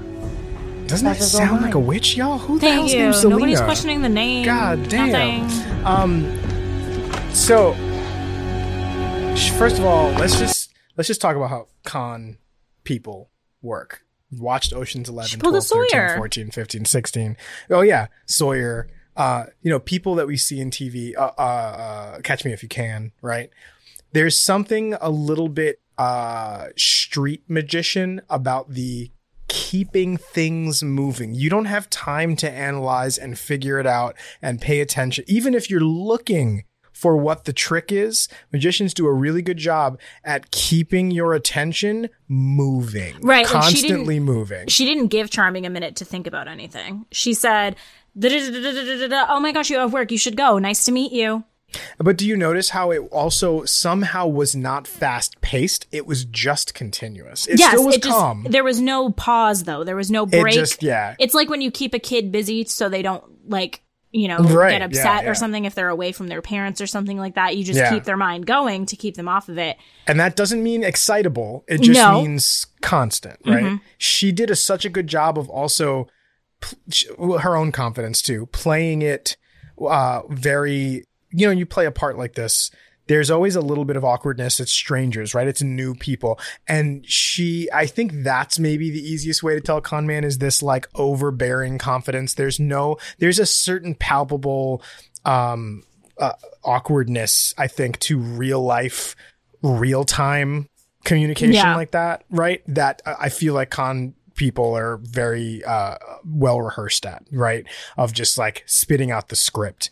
And it's so well rehearsed that it comes off natural, but it's almost too natural to be a real conversation. Right. You know what I mean? And just like, like with Sawyer with the suitcase, she didn't keep Charming hostage. She said, you can go. Yeah. We got yeah, this. That's go ahead. Actually, I'm I'm glad you bring that up. That's one of my, and I've talked about this before on the show, it's one of my favorite traits of a real good villain, con man, someone who's trying to dupe you, someone who's trying to manipulate. Their is rope the people, is never tight. Yes, that's it. It's you never hold the leash too tight. It's you always give them room, but they're not off the leash. Correct. Right? They're still on one. And sometimes you can let it go for miles and miles and let them run as far as, but they're still on. When you need to pull it back, you have them on the hook. And that is such a carefully crafted thing. It's something I feel like even Mister Gold was a little clunky at, you know, because Rumple always kept people on the hook with with pressure and force. It was strength and power. And it I wasn't think that this, like, is because Rumple is not a true villain. His villainy mm. is driven by the dark one. Desperation and, yeah, his... His real personality is not a villain. If he does not yield the sword, he is back to being Rumplestiltskin. You know what? I think that's a really decent analysis of his character as, as a good a good case to make for his uh, accidental It's villainy. The same with Regina. She was same not always evil. She was made evil by her mother, you know, with, um, what's his name, Daniel and stuff like that. Where she uses wow. force, but Zelena is a Cora. Cora doesn't have to use force. I was gonna say, like, think about how Cora kind of craftily like weaved the these same thing. Let people off, Pan. The leash, let them go on their own. Pan, same, same thing. thing. Let, let Evil them go villain. On their own, let them We're gonna back. Meet another villain. I think next season, where again, yeah. true villain, no force. Very blasé da attitude. You know what I mean? Yeah, like, yeah, yeah, yeah. It's the don't give a fuck villains that really, you, they you have let, nothing to lose where they'll just like, they're like... You, you let people destroy themselves instead of you being the, the, the force to do it. It's such a... And it's it, even in your own life, if we take the villain part out of it, right? Just the... um I, I call it the I call it the Slytherin effect, right? It, it's not that you're into evil things, villainous things, but it's this crafty, cunning, ambitious. That's that's the the actual personality traits of a of a Slytherin, right? It's not someone who's Voldemort evil. It's someone who uses craft and cunning to get what they're trying to get mm-hmm. after, right? Um, which is kind of the slithery snake thing. So even in your own life, like sometimes, even if you're not the quote unquote Slytherin type. There are cases in your life you have to use craft and cunning because force doesn't work, pressure doesn't work, uh, you know, straight up just doing it the right way doesn't work. And you have to try and like get, you know, think of uh, car salesmen, right? They're not evil. They're not trying to steal from you, but there's a little bit of craft and cunning of uh, of using your own emotional state of mind against you. Right. And that's the yeah. game. That's the business. Um, you know, th- things like uh, auctioning, like auctioneer, you know, houses when they when they auction off things, playing your opponent's men emotions against them. Men in general. Absolutely.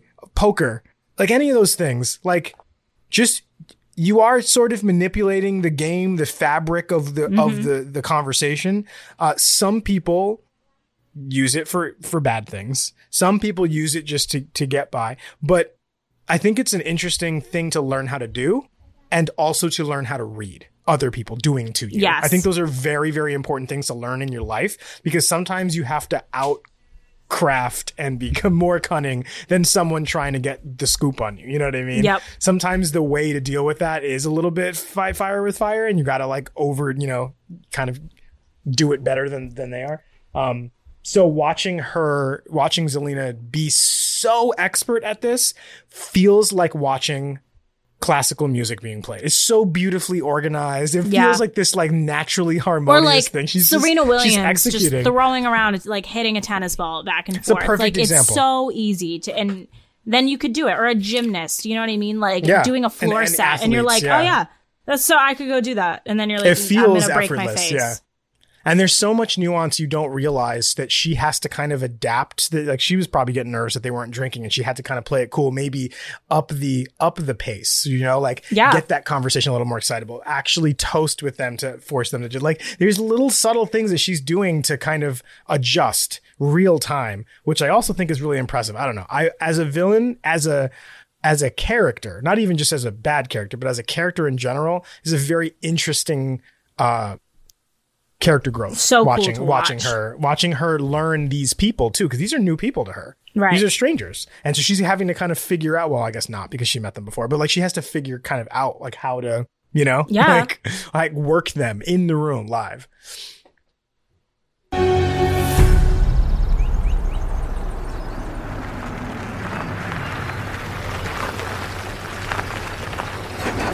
David's pulling up to the troll bridge, I think. The troll toll bridge. All right, he's taking a sword. He's got a sword. This creepy thing is is behind him from it's Rapunzel. The, it's the creepy Rapunzel witch. It's Mother Gothel. That was creepy, but in Storybrooke. Mother knows best. My mother used to take me for gelato in Little Italy. Little Italy just as good. is. In a borough in oh, New York City. Storybrooke's got its own charm. In case you didn't know. Though I know it must seem quaint compared to the big city. It's nice, actually. New York's great, but there's so many people it can make you feel... alone. Yeah. Yeah.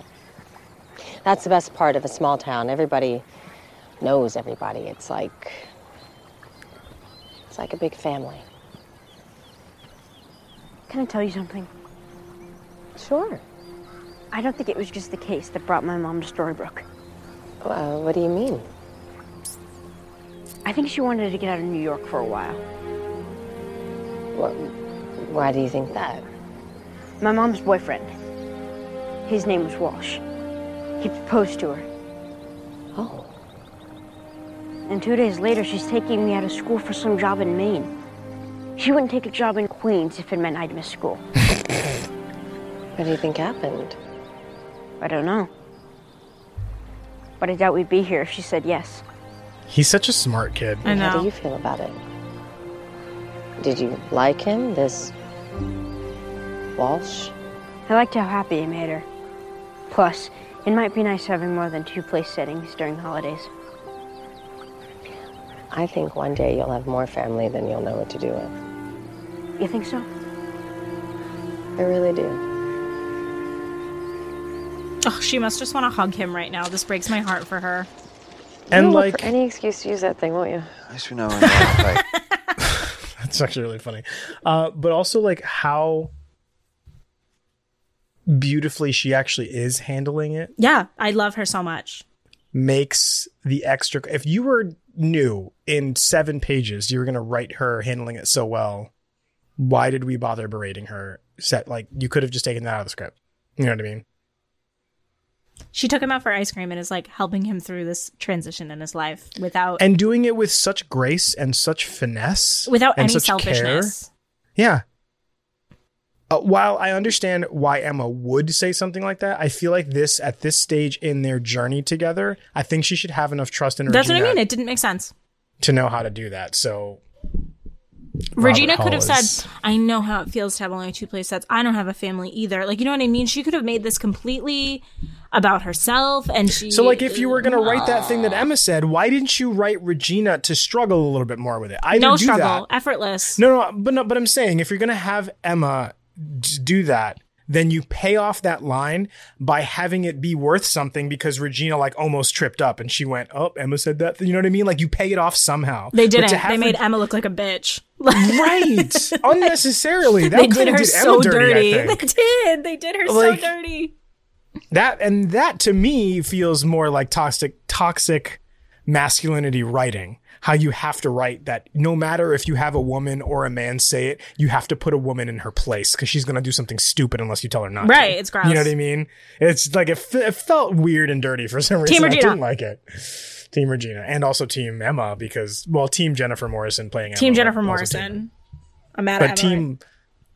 Well, no, you're mad at the guy who put the words in her mouth. Team though. Anybody Robert Hull. Anybody yeah. Robert, Robert Hull right now. I'm not, yeah. I don't, I don't know if I'm a big fan of him. Yes, what now? Now we start searching.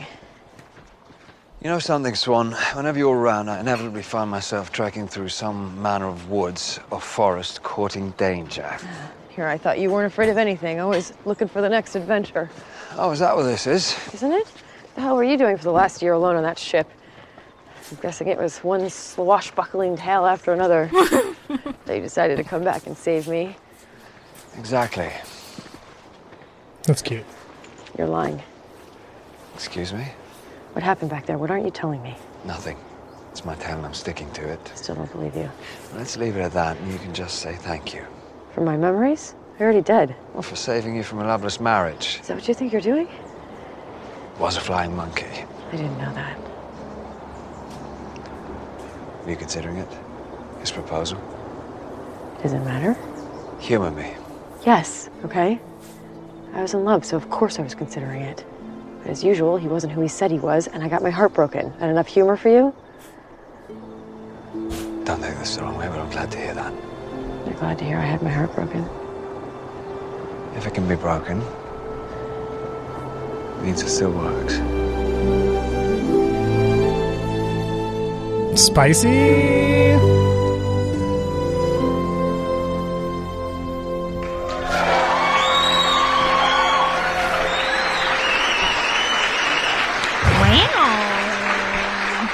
If you feel things getting sexual, just say, shut it down. I'm not saying to shut it down. I loved that. But wow. No, I did love that. It just felt like an appropriate place to put it. It did. Uh, that was nice. And I liked that they didn't turn it into like a stupid makeout session. You know what yeah, I mean? Yeah, that was... Like, I feel like it was more sensual by not having them. It was a good build contact. Up. Yeah. Which is, but now that it's not released, it's still right. It's that's still what I mean. There. We're getting there, yeah. So we're gonna have an even yeah. better moment when it even finally more. Happens. Yeah, for sure. We're in like snowy caps of Maine right now. Yeah, seriously, where is this? Storybrooke goes this far. I guess. You have to appreciate the irony. What What's is the, the irony? irony? Okay, glad we both have no idea. Here, I'll just pop it real quick. You have to appreciate the... I didn't have the sound effect, but I'll, I'll get it eventually. The farmhouse.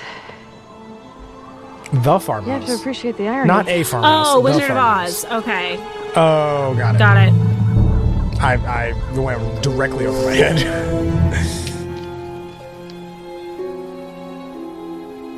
Why do they have to touch the berries? Like every single one, too. It's like when kids have Dude. to touch every single chip in the bowl. Like, chill. This, this freaking ghost thing is straight up Japanese horror for me right now. Thank I, you. I, I agree. I, it feels like The Ring and freaking uh, The Grudge and all those like crazy yep. Japanese things. The go- the ghosts that like crawl at you on the ground and they yeah, flip like backwards over and, with their back yeah, broken, yeah, yeah, like Linda Blair yeah. shit. I hate it. I hate it. It's so scary. Who is it going to be? It's going to be a person, too. It's not going to be, like, a ghoul. It's the witch, so who's the witch? That's what I mean. Call nine one one. With a sword in his hand, and he's yeah, using his flip phone. And like a, like a razor. uh, Emma of Big Apple David. Bail Bonds. I'm at the trailhead, and I think I found her, the Wicked Witch. Oh, I'm going after her. It's the Wicked Witch.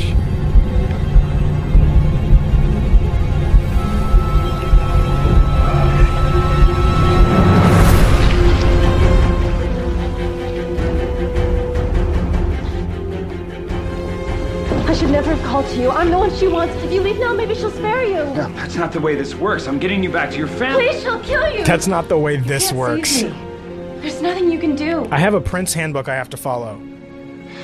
No. I can't save you. Oh, gross. I will. like, cut her hair. Why are we taking so long to do this? Also, what is it attached to if it's not moving? It's just hanging out the window. Well, now you have no way to get down, stupid. Hell no, I hate this episode. She's on the roof. This is terrifying. This is legit I really terrifying. I hate this. I'm not a fan.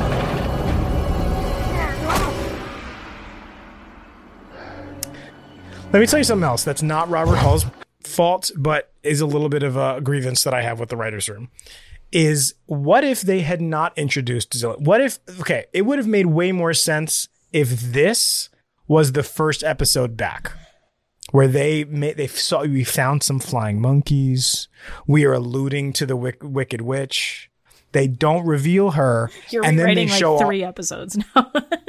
Right, but then they show this all this stuff with this ghoul, and they would be alluding to the fact that they're doing this crossover where Mother Gothel's actually the Wicked Witch, because he thinks that this is the Wicked Witch, right? They could have done that, and it would have been this nice little piece of misdirection where you see someone that seemingly... good. Oops. Uh, Isla's mic fell down. It's okay. It's fine. We're good. Um, but it's this little misdirection where it seems like this magical creature fits the bill of what we're looking for. And then you realize there's a whole player we haven't, that we're not paying. Because they could have also introduced the midwife, and you think that it's just some rando person yeah. who's just trying to help. And then they actually would have revealed through something. I wish we got to be bamboozled too with that. Exactly. But like, I, I don't know. It just... This is hard because it's not any one writer's fault. It's like the arc of the entire season. I don't really know how that works out. But look, in our world, this episode's first, and you think this is the Wicked Witch, and you think that Zelena is really nice. Then you find out that she's actually the Wicked Witch. All right, like you could have waited three or four episodes. Okay, I like it, Picasso. I'm just saying. Love it.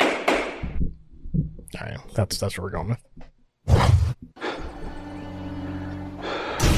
Dude, stop with the jump scares.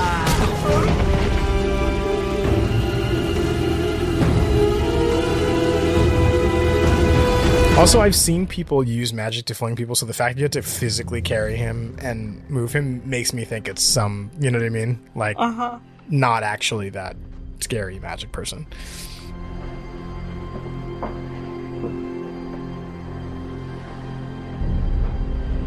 There's definitely someone living here. Looks empty right now, though. Why are we whispering? Because good hideouts always look empty. Trust me. I spend a lot of time tracking down people who don't want to be found. I, I know about hiding out. Hey, that's the... The the bike. Yeah, the bike with the little wicker basket in the front that Missus Gulch was Yeah, wearing. Missus Gulch. Storm Cellar. Do you know which farmhouse we're at now? I just figured it out.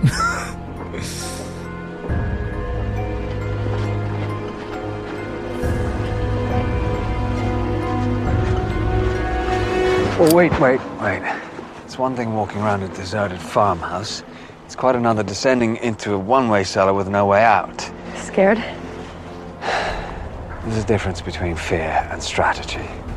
We know she's got flying monstrosities. Who knows what's down there? Okay, I got another, I got another writing grievance. She just said I spent a lot of time looking for people who don't want to be found. I know a thing or two about hiding out. You mean you didn't have an opportunity just now to say, hi, pirate? I know a thing or two about how to storm someplace. Yeah. Because you don't go into a space, a, a place where there's only one way in or out, and you go, like, you know, and you and you're trapped. You see what I mean? Like, that's an easy way to just like make the couplets of your, you know what? Jane would have wrote that. I'm just saying. Yeah, she would have. She she would have wrote that because she writes books like a real writer. Okay, I'm just, I'm getting out of out of control now. Which is as powerful as we think. We could use some magical backup. Unless you've been practicing in New York City. Okay, I'll call Regina. Have her drop Henry at Granny's. I'd like to see those flying monstrosities try to get past her crossbow. And our lunch special. It's David. Yeah, that's David. I'm at the trailhead. I think I found her, the Wicked Witch. I'm going after her.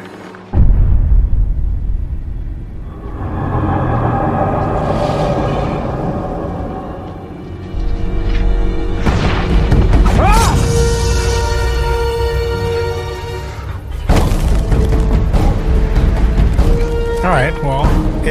basically took a sword to the chest, so... Yeah, what? David's looking at David. I like this little play here. Interesting. Oh, so is the witch her fear? Yes, probably, because the witch in the in this Rapunzel scene has no face, so like, yeah. It clearly has a mask on. Hey! Get away from her! I am her. Yeah, so it can transform into whatever yeah. it wants, it looks like. Oh, so is that what the night root does? It brings... Maybe yeah, it, it removes out your, your fear, fear and puts it in physical form. Oh, yeah, yeah. Oh, that's why he's freaking out, because she gave it to him in the tea, right? Rapunzel, it's not a witch, it's you. You said she appeared after you had the night root. You thought it didn't work, but it did. The root allows you to overcome your fears by facing them. Oh my god, we're so good at this. Please, wow. She's your fear. Yay, us. Only you can defeat her. You can't defeat me. Smell your fears like a stench. They pitched his voice down. Scared yeah. shepherd boy who strayed too far from his farm. Not scared of anything. uh,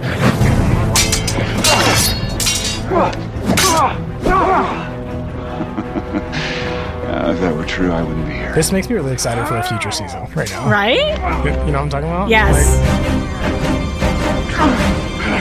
Like... This is really good. It's good acting on Josh's part. Yeah. You must! No, I can't.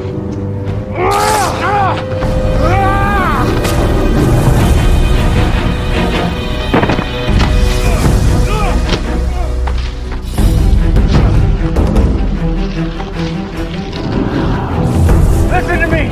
Your fear was you could never be a leader, like your parents, like your brother. Own it and you can do this. No, I can't! Yes, you can. Cut it away. Let it go. If you do, you can finally have what you want. You can leave this tower. I don't want to leave.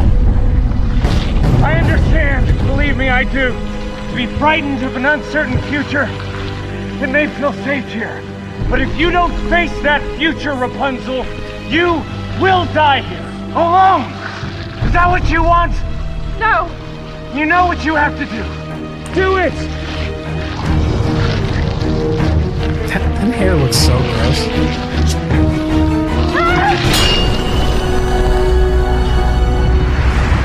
Yikes.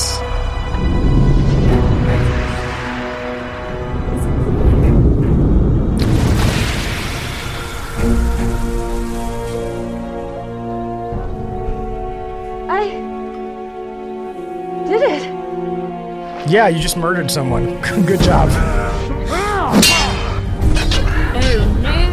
I want to know if it's physically possible to break a sword by just hitting it really hard. Fear makes you weak. No, I'm not afraid. Saying that doesn't make it so. I'll die to protect my family. That doesn't make you fearless, even as the point is proven. I want to point out that that is an excellent point. I will die to protect my family doesn't make you fearless. Yeah.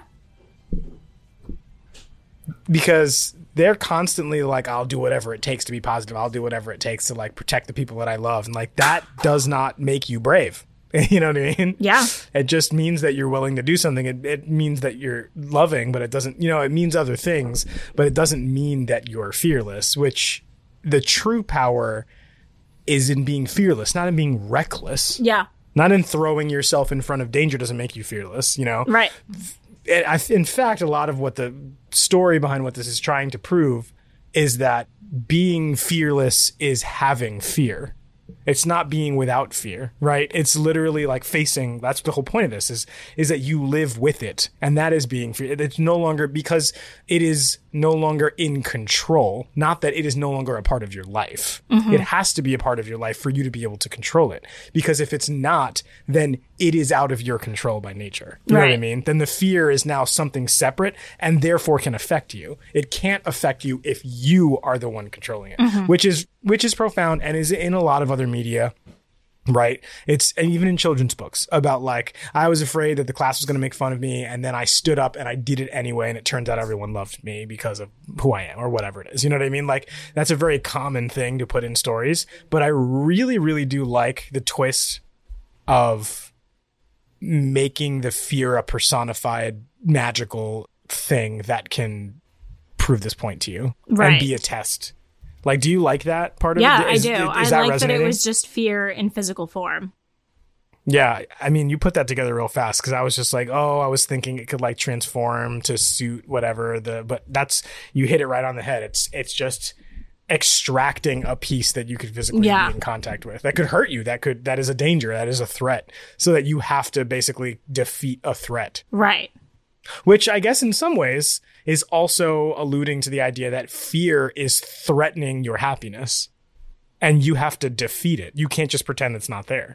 That's the whole face the fear part. If you, you have to like, because she did too, you have to physically defeat the threat in order for the threat to go away. Because if you run from it, the threat is still there. It's just not in your face right now. Right. You know? And it can always come back and can continue to threaten you until you do away with it. Same thing as like typical bad guys, right? You could leave. Like Regina was a threat. They could have left the kingdom, but the threat doesn't go away. You just removed yourself from it. And now the threat could come to you. You know what I mean? You've, you've not fixed the problem. You've just delayed the inevitable, right, which is it will eventually catch up with you. So you just have to deal with it. And once you do, it's done for good. So, and that, usually we're talking about people. So to to put that into the context of like a feeling, what if that feeling is not fear? What if that feeling is envy? What if that feeling is depression? What if that feeling is, you know, yeah. uh, insecurity? You have to defeat the threat, and then it's no longer in control. Which is, I guess, pretty poignant, but I'm not going to credit Robert Hall on that because we're beefing right now. So, no, no. Josh is kicking butt right now. It's easier. It's easier to give in. That's another big one. That's part of defeating the threat, is realizing that it is not actually, it is easier to give in. You have to do the harder thing, right? I'm afraid. You faced it. Dying is easy. Living is hard. I won't be a good father. Ah, there you go. I won't let that stop me. George Washington. Not now. I'm afraid that I won't be a good father. He put his fear out there, and then it, and now he's defeated. That's why I said I had a problem with we should get fears out in the open. It's like, no, I'm not afraid of anything. Everything's fine. Whatever it is, we'll get through it. Is toxic to me. It is. That is wildly unrealistic. That's toxic positivity. You can be afraid of something and still not let it be negative. You can be afraid of and be like, yeah, I'm kind of scared that I, you know, uh, am not good enough. But, but also, even if he didn't have part. trauma with his first child, like the whole, you know, Emma going to the door right. and stuff, uh, becoming a father is scary in itself. Becoming a mother is scary in itself. Like, that's a completely normal fear. And the fact that he's like, nope, nothing over here. Nothing's wrong. Like, that's uh, that's the part that bothers me. It's which, okay. which it's part of their growth. They're learning, and he's learning how to get over that. But that's that's the part that I react to is is the constant trying to pretend that no wrong things exist in the world, and the only the only ones that do, we are big, strong family we can defeat. It's just it feels silly to me, yeah. you know, to like, and and in fact, it is the opposite of strong. It's the opposite of brave. It makes you seem insecure and weak to me if you can't acknowledge things that are could be threats, right? Because then you're saying that that that to me is haughty. You're now saying nothing is strong enough to defeat us, which sounds like really hopeful and strong, and be like, oh yeah, I'm hyping myself up. Like, no, it makes you dumb if you think that nothing can defeat you. Yeah. What what you should be positive of is that you have the skills to be able to figure out how to get there. That's fine. But even then, you have to acknowledge that it could go wrong. And that's one thing neither one of them ever do. They don't acknowledge that something could go wrong. Mm-hmm. It's that it has to work out because we're us. It's always happily ever after. You know, it feels yeah. it's just a little like it doesn't doesn't feel good. So he did it. Are you proud of him? Or are you just like, enough? Yeah, I'm proud of him. Okay. That, that felt like a journey, you know, it felt like a... Yeah, he did the damn thing. Like a thing, yeah, he had to figure out how to overcome, and by himself, too. Notable that he was alone. David, are you okay? Well, where is she? I just had a bad acid trip. It wasn't her. Who was it? You look whiter than a fresh sail. Myself. What a weird analogy. Come again? It's the witch. She's toying with us. Did you guys find where she might be hiding? Farmhouse. We think it's hers. Well, it's in this. It's in that witch back to us. Wait. What's the title of the show? What's the? What's Is it the which line? one? No, the tower. The what's tower. The line? Oh, you oh. can leave this tower. Oh, so we already yeah. we already missed it. So you got it half right because it was backwards. It was David to Rapunzel. Why the hell did I say Rapunzel to David? You can leave this tower. I don't know why you said that. And when you said it originally, I was like, why the fuck would you think that? But I let it go. It's weird. So I think I meant right. David to Rapunzel. That's stupid. I don't know why I said that. That's dumb. Anyway, we got the context, I suppose, that it was Rapunzel in the tower trying to leave. I don't, that's weird. Whatever. All right. We'll just, We're we'll over this anyway. Let's just finish this episode. Well, uh, well, well, whose line is it anyway? And give me a million points anyway. Okay.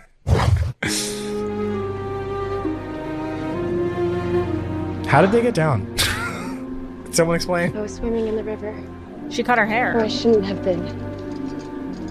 What? My parents had always warned us to avoid. And I got caught in the rapids. My brother dove in after me.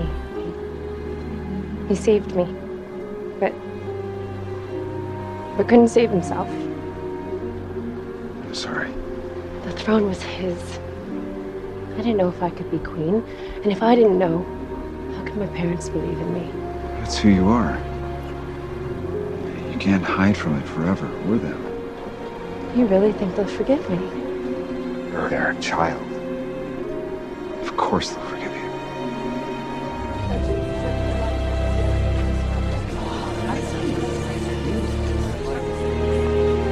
Mother? Father?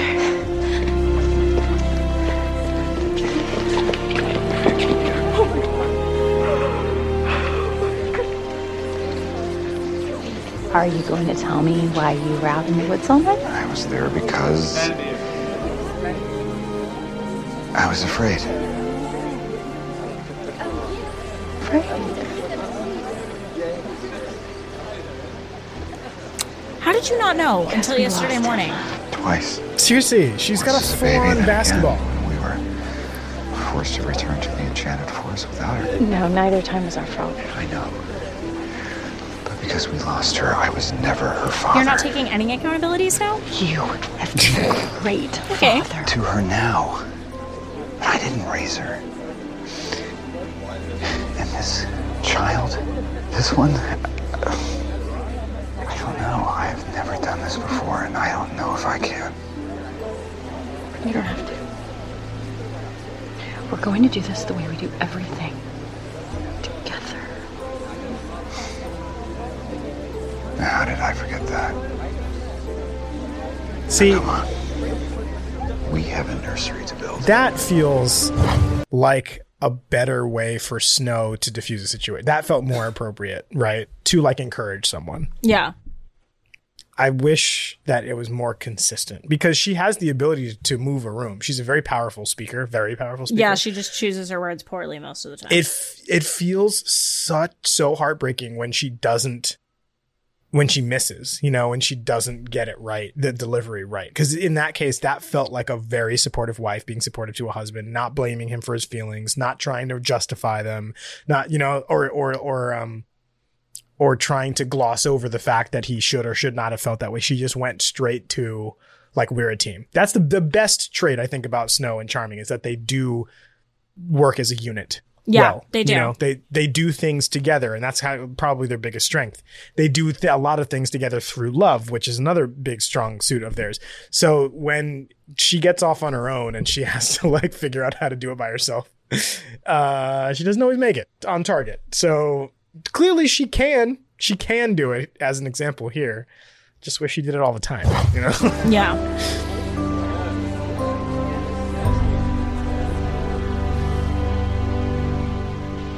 Any particular reason she would send a demon who looks like you? No idea. I was just there wearing my face, harping on my deepest fears. It knew your deepest fears? Yeah, things I never told anyone, even Mary Margaret. It wasn't until I admitted them that I was able to defeat it by stabbing it with the hilt of my sword. Where is it? Your sword? Well, that's the strange part. After I killed it, the hilt, it disappeared. Well, what's that mean? I love that Regina's When like, we face an, our deepest fears, our true courage magic. comes out. When you use the hilt of your sword to vanquish your fears, your courage transferred into it. Then why did it disappear? It didn't disappear. she took it. Hang on. The Wicked Witch stole his courage? Well, a symbol of it, at least. And symbols can be powerful totems. I love when Regina turned into Professor Regina. Yeah, she gets magic. like, she, she all of like, a sudden, she's like, hold on. Did you see how she was holding I'm her so hands? Her hands were like clasped like this, and she's doing a lot of this. She was thinking. she, she was going back through her lessons. That was awesome. I loved every second of that because there was no disdain. She she transforms into education magic, Regina, yeah. and I love that. I, of course. I so loved getting to know you. And please, thank David again for meeting with me. You know, I'd heard so many stories about your courageous prince. I just... I just feel so lucky to have met you both. Oh, we're the lucky ones. With this curse, I had no time to prepare for the baby, and suddenly I feel like I can stop panicking. You ready for this? Of course you can. This is how they, this is how they should have done the reveal. There's no reason to be scared. That's what I'm here for. She is wearing the emerald. This is ridiculous. Okay, right there. This is what should have happened. This is what should have happened. Everything I said, we don't know who the Wicked Witch is. We met this random new character midwife. Then this thing is coming around. Then we learn that that's totally not the Wicked Witch, and this thing gets transferred. And then right when she hugged Mary Margaret, she should have walked out of the house and opened up her purse, and that's the where the hilt should have been, and that should have told us, oh, shoot, she is the bad guy. That's how you reveal a villain. She should have looked at the camera and winked. Right. And, like, done the, the Grinch that stole Christmas yeah, smile. Yeah. Like Tim Curry. That's what I would want to see. Hey, I like it, Picasso. That's it, right there. That lock. It wasn't busted before. You ready? It's like mutilated. That lock has been blown up by a grenade. Like... So far, so good. Everyone stay alert.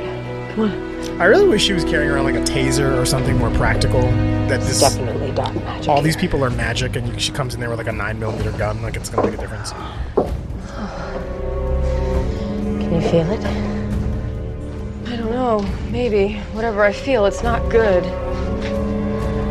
Nobody's gonna wait outside. Keep in a cage, monkeys. Right, seriously. Not one. No, not monkeys. Gold.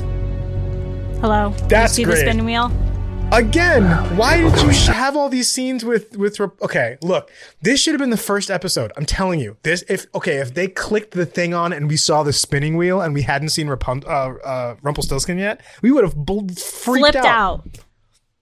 And then the next episode, you do flashbacks to all that cutting his beard shit. They blew it, guys. You did this totally wrong.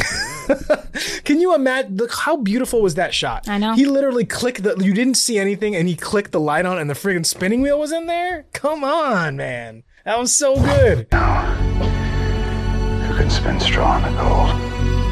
Rumpelstiltskin. Imagine that, and then tune in next week because he's back. What? Oh, they, they completely they, they botched listen. This next half of season. They botched it. I'm mad at this now. I'm upset. Now, don't get don't get it twisted. It was a good. It was the skeleton of a good episode with like just flabby crap skin, just like a like a. I'm not gonna be nice during this rating. I'm not gonna lie. Uh. Okay, what's your what's your initial what's your initial so give me an elevator pitch on this episode. Like, what's your initial summary? Okay, so it's funny because I just read a really shitty book uh, the other day. I saw that on your stories. Yeah. So it, I feel the same way. Shitty, but enough where I need to finish it.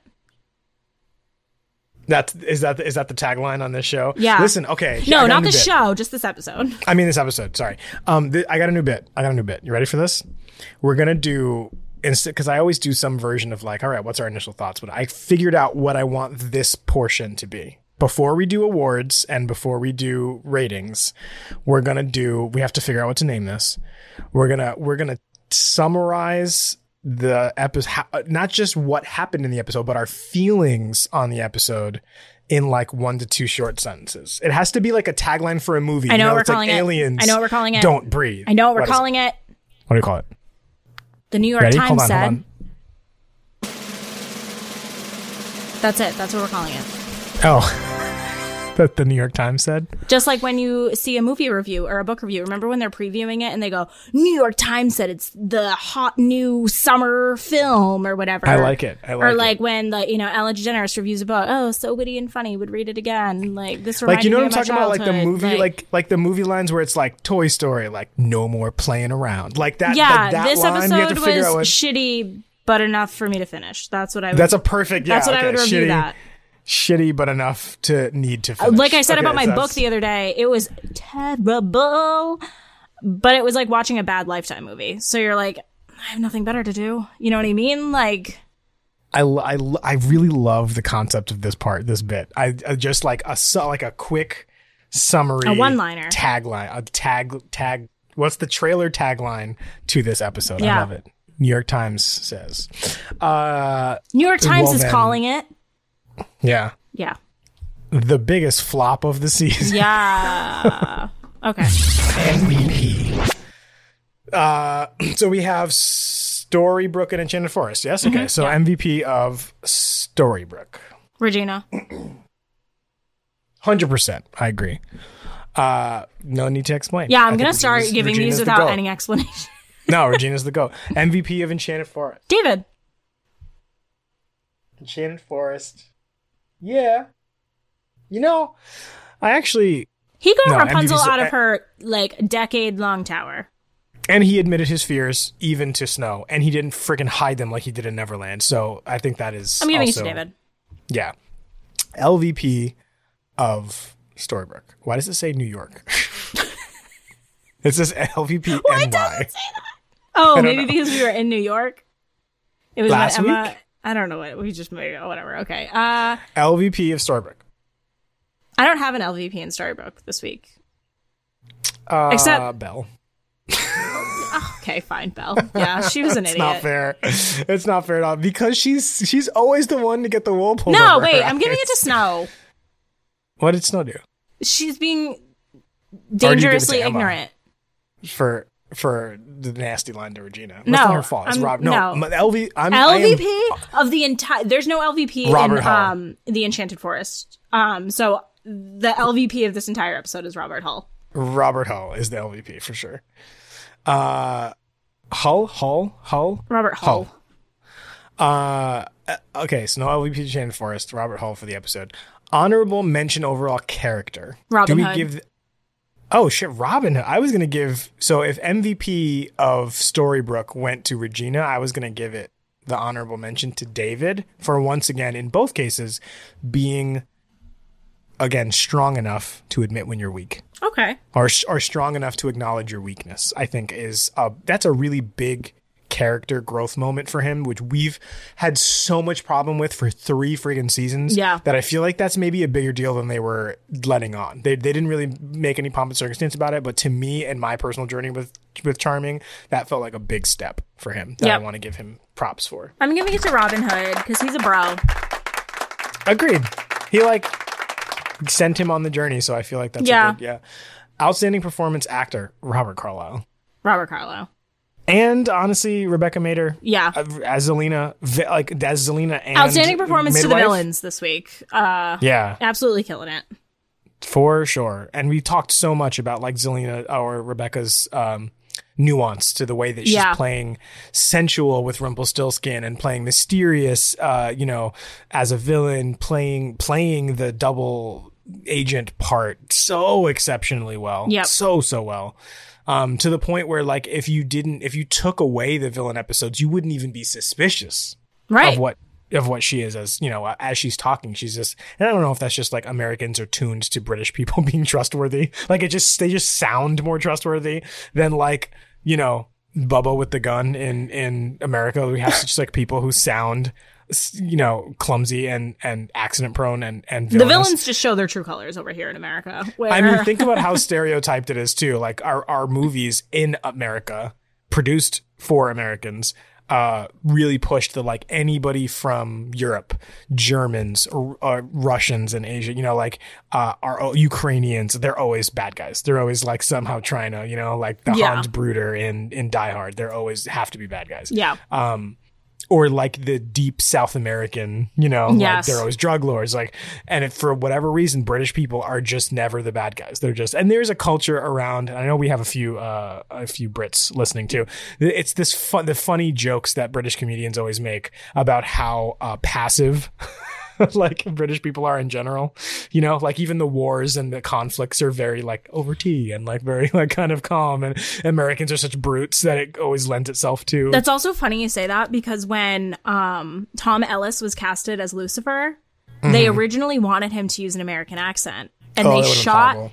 some scenes. I guess I think they shot the pilot, or they shot some scenes, or they tested. Is that how they came up with the brother? They tested him as American, and literally that. everybody was like, you're not sexy, you're not yeah. devilish, you're not believable. They were like, nah, sorry, bring it back. Bring back your Like, accent. I don't really like anything about Michael. Like, it's right, not, not because to mention no, that he's Michael a scumbag, is like, like literally the easiest hateable character in that entire oh, show. Yeah. Whereas Lucifer, you fall in love yeah, with him from episode yeah. one, even though you know really? he's a dirtbag.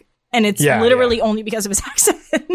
It really, and and I think there's an air about it too. It's of, it's an air of sophistication. You yeah. know what I mean? And I don't even know why we attribute it to that, because there's the lock, stock, and, you know, London meatheads, gangsters, right? The Peaky Blinders. Yeah, yeah, yeah, yeah. Which is not sophisticated in any way. So it's not like it's it's but they only still sophistication. Are to me. But it right. So somehow even that is less broody. Like oh, brute, what are their brutish. names in Harry Potter? Draco's minions. Oh, uh, uh, Crab and... Crab and Goyle. Do, uh, Crab and Goyle, yeah, yeah. Those brutes. Yeah, right, right, exactly. Um, but there's still a, a, a measure of... Like, think about the homely people. It, like, even in Harry Potter, like, the, the, the like Hagrid is kind of like a, a little bit doofy, a little... right. Is and Hagrid still even British? More, Uh, yes, it's uh, Robbie Coltrane, I think oh, his name is. I thought he was like something else. No, I'm pretty sure. No, I think he. Is everybody passed, British actually. in Harry Potter? What? I, I could be wrong about that. One of somebody died. No, not him. Um, he is seventy-two years old. Uh, he is. Oh, he's Scottish. That's what it is. I was right. He's from. He's from Ed. Not remember uh, Rutherglen. I was gonna um, say. I'm pretty sure he's not dead. Still the U K. Um. But yeah, it's there. Somebody else died. It was uh, uh, Alan Rickman died. Well, yes, that's true. No, like a like a bigger dude like that. The original um, um, like a British guy. Dumbledore. Yes, he did. Yes, he did die. That's right.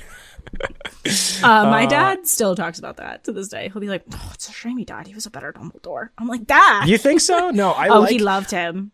I like. Did your wait, your dad read the books too, or no? Yes. Oh, yeah, no. So that's how I knew Harry Potter. My dad read them all, and then he read them to us as bedtime stories that we like would right. read a chapter oh, of God, Harry Potter dope before bedtime bed. Story. Yeah, we would read a chapter every that. night before bed, and then we would always go to the premieres. That okay. Well, yeah. I would. So, my brother was not allowed to go, but I always got to go to the premieres. So, I will never forget. Hold on. Chamber of Secrets, number two, Harry Potter. We went to the midnight premiere, and right yeah. when Dobby, obviously we're all freaking out because it's Dobby who doesn't love him. Sure. The fire alarm went off, and we all oh, got evacuated no. from the movie theater because the popcorn got too burnt. So then we oh, had to go back no. in, and it it was like one a.m. and my dad was like, I cannot believe I'm keeping my... I was like nine or something, nine or ten. Oh, he was sheesh. like... And I sat through the whole thing because, like, obviously. But, hell yeah. yeah, I will never forget it. Chamber of Secrets uh, opening night when the fire alarm went off as soon as Dobby came Secrets, on. I think I saw Chamber of Secrets in... What year would that have been? Don't say two thousand four. Let's say that. What year? two thousand. Oh. two thousand. Not four? Two. Two. And I that's why, oh my gosh, that's why it was such a big deal that the fire alarm went off, because it came out in two thousand two. Obviously, the trauma was oh, still there from yeah. two thousand one. So it was a big deal. Uh, I think I saw that in the Hayden Planetarium. It was some like crazy giant New York thing, or it was there, the Ziegfeld. It was like some like big famous place. And it was very similar. It was like, you know, a midnight showing or eleven p.m. showing. Yeah. Like that. Um, I don't know how we got it. Oh, it was uh, Richard Harris, the yeah. uh, Dumbledore. So um, I actually thought that the kooky Dumbledore matched more the eccentric nature of the book Dumbledore than the original guy. He didn't seem weird enough to me. He just seemed like a regular old wizard. I think my dad liked him because he seemed so wise. He did seem wise. He did. He did seem wise. I liked um, the second, though. I liked both of them. Honestly, I can watch them all the way through and like really not pay attention to the actor that is playing Dumbledore. But yeah. yeah, I just always remember he loved the first one. No, there's just something. I get what you're saying, though. The personality was there more. And maybe that's just because the original didn't get to really flesh out Dumbledore because, you know, he only got through the first one. Yeah, that's true. I mean, yeah, you need need some time to kind of get. Look at the kids. Yeah, that's true. They they, they definitely kind of sold into their characters a little bit more, kind of later on. Um, but I, I don't know. I, I just I felt like, first of all, they there was more meat to work with, right? Yeah. But I still feel like. It was, uh, what's his name? Michael Gambon, I think his name is. There's still a little bit of nuance, I think, mm-hmm. to, to the, to the, the like, the, even that quick switch between the, like, did you put your name on the Goblet of Fire? Like that. I don't know that Richard Harris would have commanded that space. Oh, they still did that wrong. I mean, yes, I agree. That's the that's the funniest, that's the number one change. Worst thing that they did. I mean, I think there's way worse. I but I just mean, I'm on the Goblet of Fire. When you read the book, it's like, like Dumbledore calmly pro- approaches Harry. I am literally, I'm not, I'm not even kidding with you. I'm literally up to, I'm rereading them and I'm up to that chapter right now. He literally now. goes, respectfully, what are you doing? And in the movie. Yeah, like, yeah, yeah, yeah, yeah. Yeah. But there's a little bit of, there's a, something I think new and, ma- even though different, new One and magical about the way. Where it works. Yes. Yes. It, it's just, there's a, there's something that felt like, even the way that um he would, I don't know how like he treated chew- Harry. I think I don't know. Yeah, he, tune he in like next time guy, was, like, chewing for our Harry Potter like, podcast. Harry um, Potter review, man. We should do that. That would be great. Well, I'm actually trying to read the reread the books so that we can watch the movies and like record it. I don't know where, put it on Patreon, do whatever, um, um so that I can point out the, the stuff one. that's different at all ever. He's only seen, okay. Here's what he's we do. Only seen one and two apparently. New plan, new plan, because they're all on H B O Max. Something. H B O Max. Um, so here's a new plan: is I'll get through the books one by one, right? So no, I've I have done them the first. What? I have, have the books. Them? Well, he's not. Is he going to read them? Absolutely not. No, of course not. So I'm saying no. I'm I'm rereading them now so that when we get to the stuff in the movies, we can talk about the differences, uh, right? Oh, okay. So so what I want to do though is we do a family watch party with me and Taryn. And you and Bart. Yes. Bart's never seen it, though, so he's going to have questions because there's oh. some weird stuff you have to write. Through the Eyes of a Muggle. Exactly. Ooh, that's a good name. So, right? Damn, that's a, a good name. That's that a, we should a good, do that. That would be a good podcast title. Oh, are we going to do it? Maybe we should We should, We should. should get up to a, a stopping point at Once Upon a Time and take a break. You're so scary. You're like a fire-breathing dragon. oh my oh, no. gosh, the witch is in my it's house. A, I ate the no, night root. I drank the night root. I ate the night root. I have to kill oh my, my fear. this is, we're gonna do that. We're gonna do that. It's gonna be family watch time. Through the Eyes of a Muggle is what guys t- tune in. Through the Eyes of a Muggle, and I'm gonna bring you historical book differences. Isla's going to bring you the comedy. Taryn's going to bring you the the other side of the comedy. Bart's going to bring you the questions. It's going to be great. Yeah, so Bart's going to bring the new eye perspective. Taryn's going to bring the casual fan perspective. I'm yep. going to bring whatever I bring to the table. And you are going to bring the books to the table. And it is going to be Through the Eyes of a Muggle coming twenty twenty-three. You're going to bring like the the the present day comedy. Like if this was happening now, how we would be like. The, you know, how we would react to. I'm gonna rename every single problematic character that J K Rowling wrote because fuck her. Um, the, we just want to like let our stance be known on Harry oh, yeah, Potter. Oh yeah, Cho Chang can go. We hate J K Rowling. We hate her so much. She will not get a dime from the royalties that we will make from this. Okay, all right, great, love it. Moving on. Moving on to. Oh no. Ratings out of five. I have to rate the show. In the third annual Mister Gold's Gold Star in the Field of Excellence. Hold on. Hold on, I wonder. I want to toy with playing this together with the Harry Potter music, and some. I just want. I want to. Can we workshop this? Hold on. Through the Eyes of a Muggle, I like it. It feels good. Does it feel? I Hold feels on. good to me. Can you play it one more time for me? Sure. Yeah. Dun dun dun dun dun dun dun dun dun. I'm gonna make that mashup. Okay. I'm gonna turn into a music producer. I had Mackie, to put it in. Gonna, Sorry. I know I got this. We're going to do this. It's going to be great. Uh, what's the rating out of five for this useless piece of shit episode? two point five. That's a decent score, I feel like.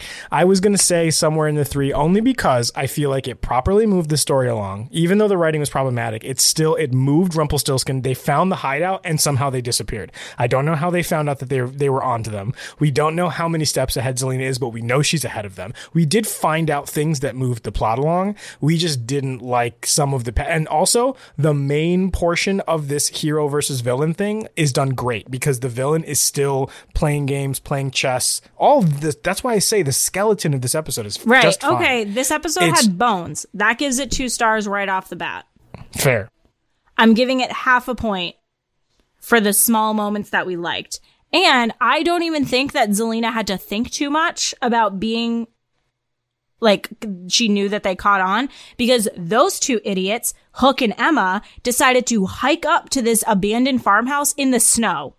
Oh, yeah. With easily so as trackable. Soon as Zelena came home, she was like, huh, footprints that weren't mine. Time to get my from? hostage out of here and dipped. So decent point. Uh, two point five. two point five. That okay, sucks because like that is such a stark difference from what we've been seeing. We've been at five plus, five plus, five plus all in a row and just like, God, ugh, so frustrating. For sixty, how um, could they do us like this? I know. This is our celebration one. Uh, well, let's see. Let's see if we can redeem this by playing the promo for next week. Let's see if we can uh, see if we can get some. Can we bring it back? I'm kind of glad the ratings went down for this episode. Jeez. See, but the problem with the ratings is they don't know it's going to be a bad episode before I they know, watch it. So I the know. ratings don't really explain that. Um. Season three, uh, we're midway through. We just watched The Tower. So season three, episode fifteen is next, and it is entitled Quiet Minds. Scary I music. Summon like thee, Dark One. Who make a powerful woman mad? Show yourself, you winged freak. Because payback can be a real witch. Oops. New Once Upon a Time, next Sunday at eight, seven okay. Central on A B C. Incredible trailer, full episodes though. Anytime on Watch A B C and A B C On Demand. Oh, I, I liked that. I loved that, that trailer. That was re- that was a pretty good one. I like the I like the sound design in that. I like the spooky movie trailer. I just, love the, guy. Like, I just love the witchy vibe, I think. You know, it's very much this so my great... aesthetic. So I'm just really down with it.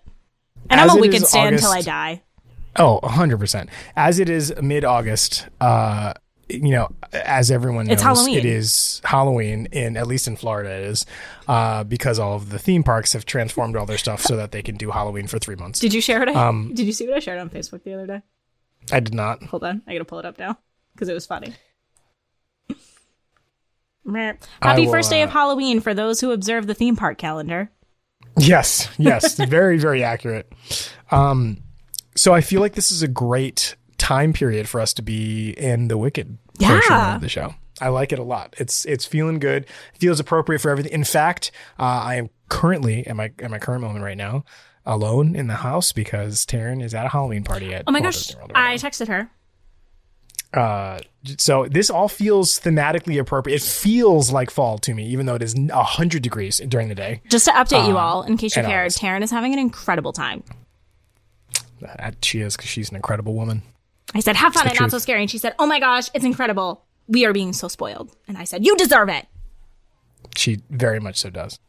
Um, so that brings us to the end of our sixtieth episode.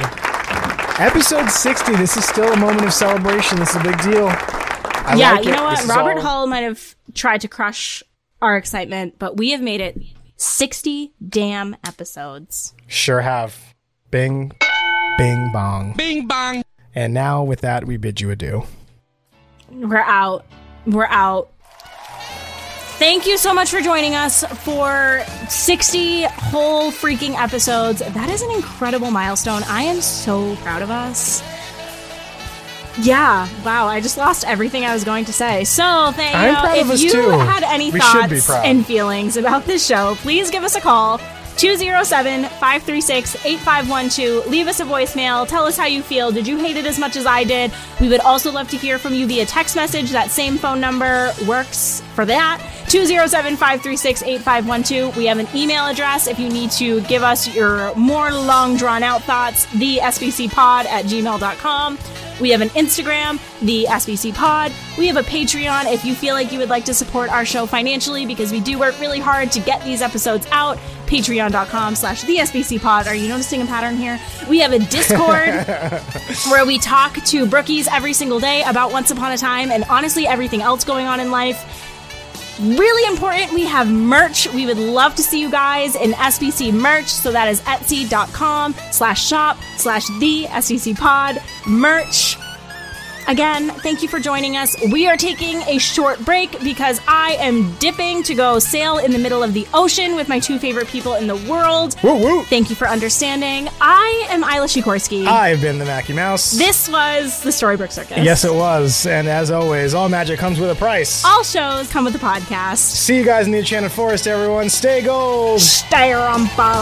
Bye. Bye.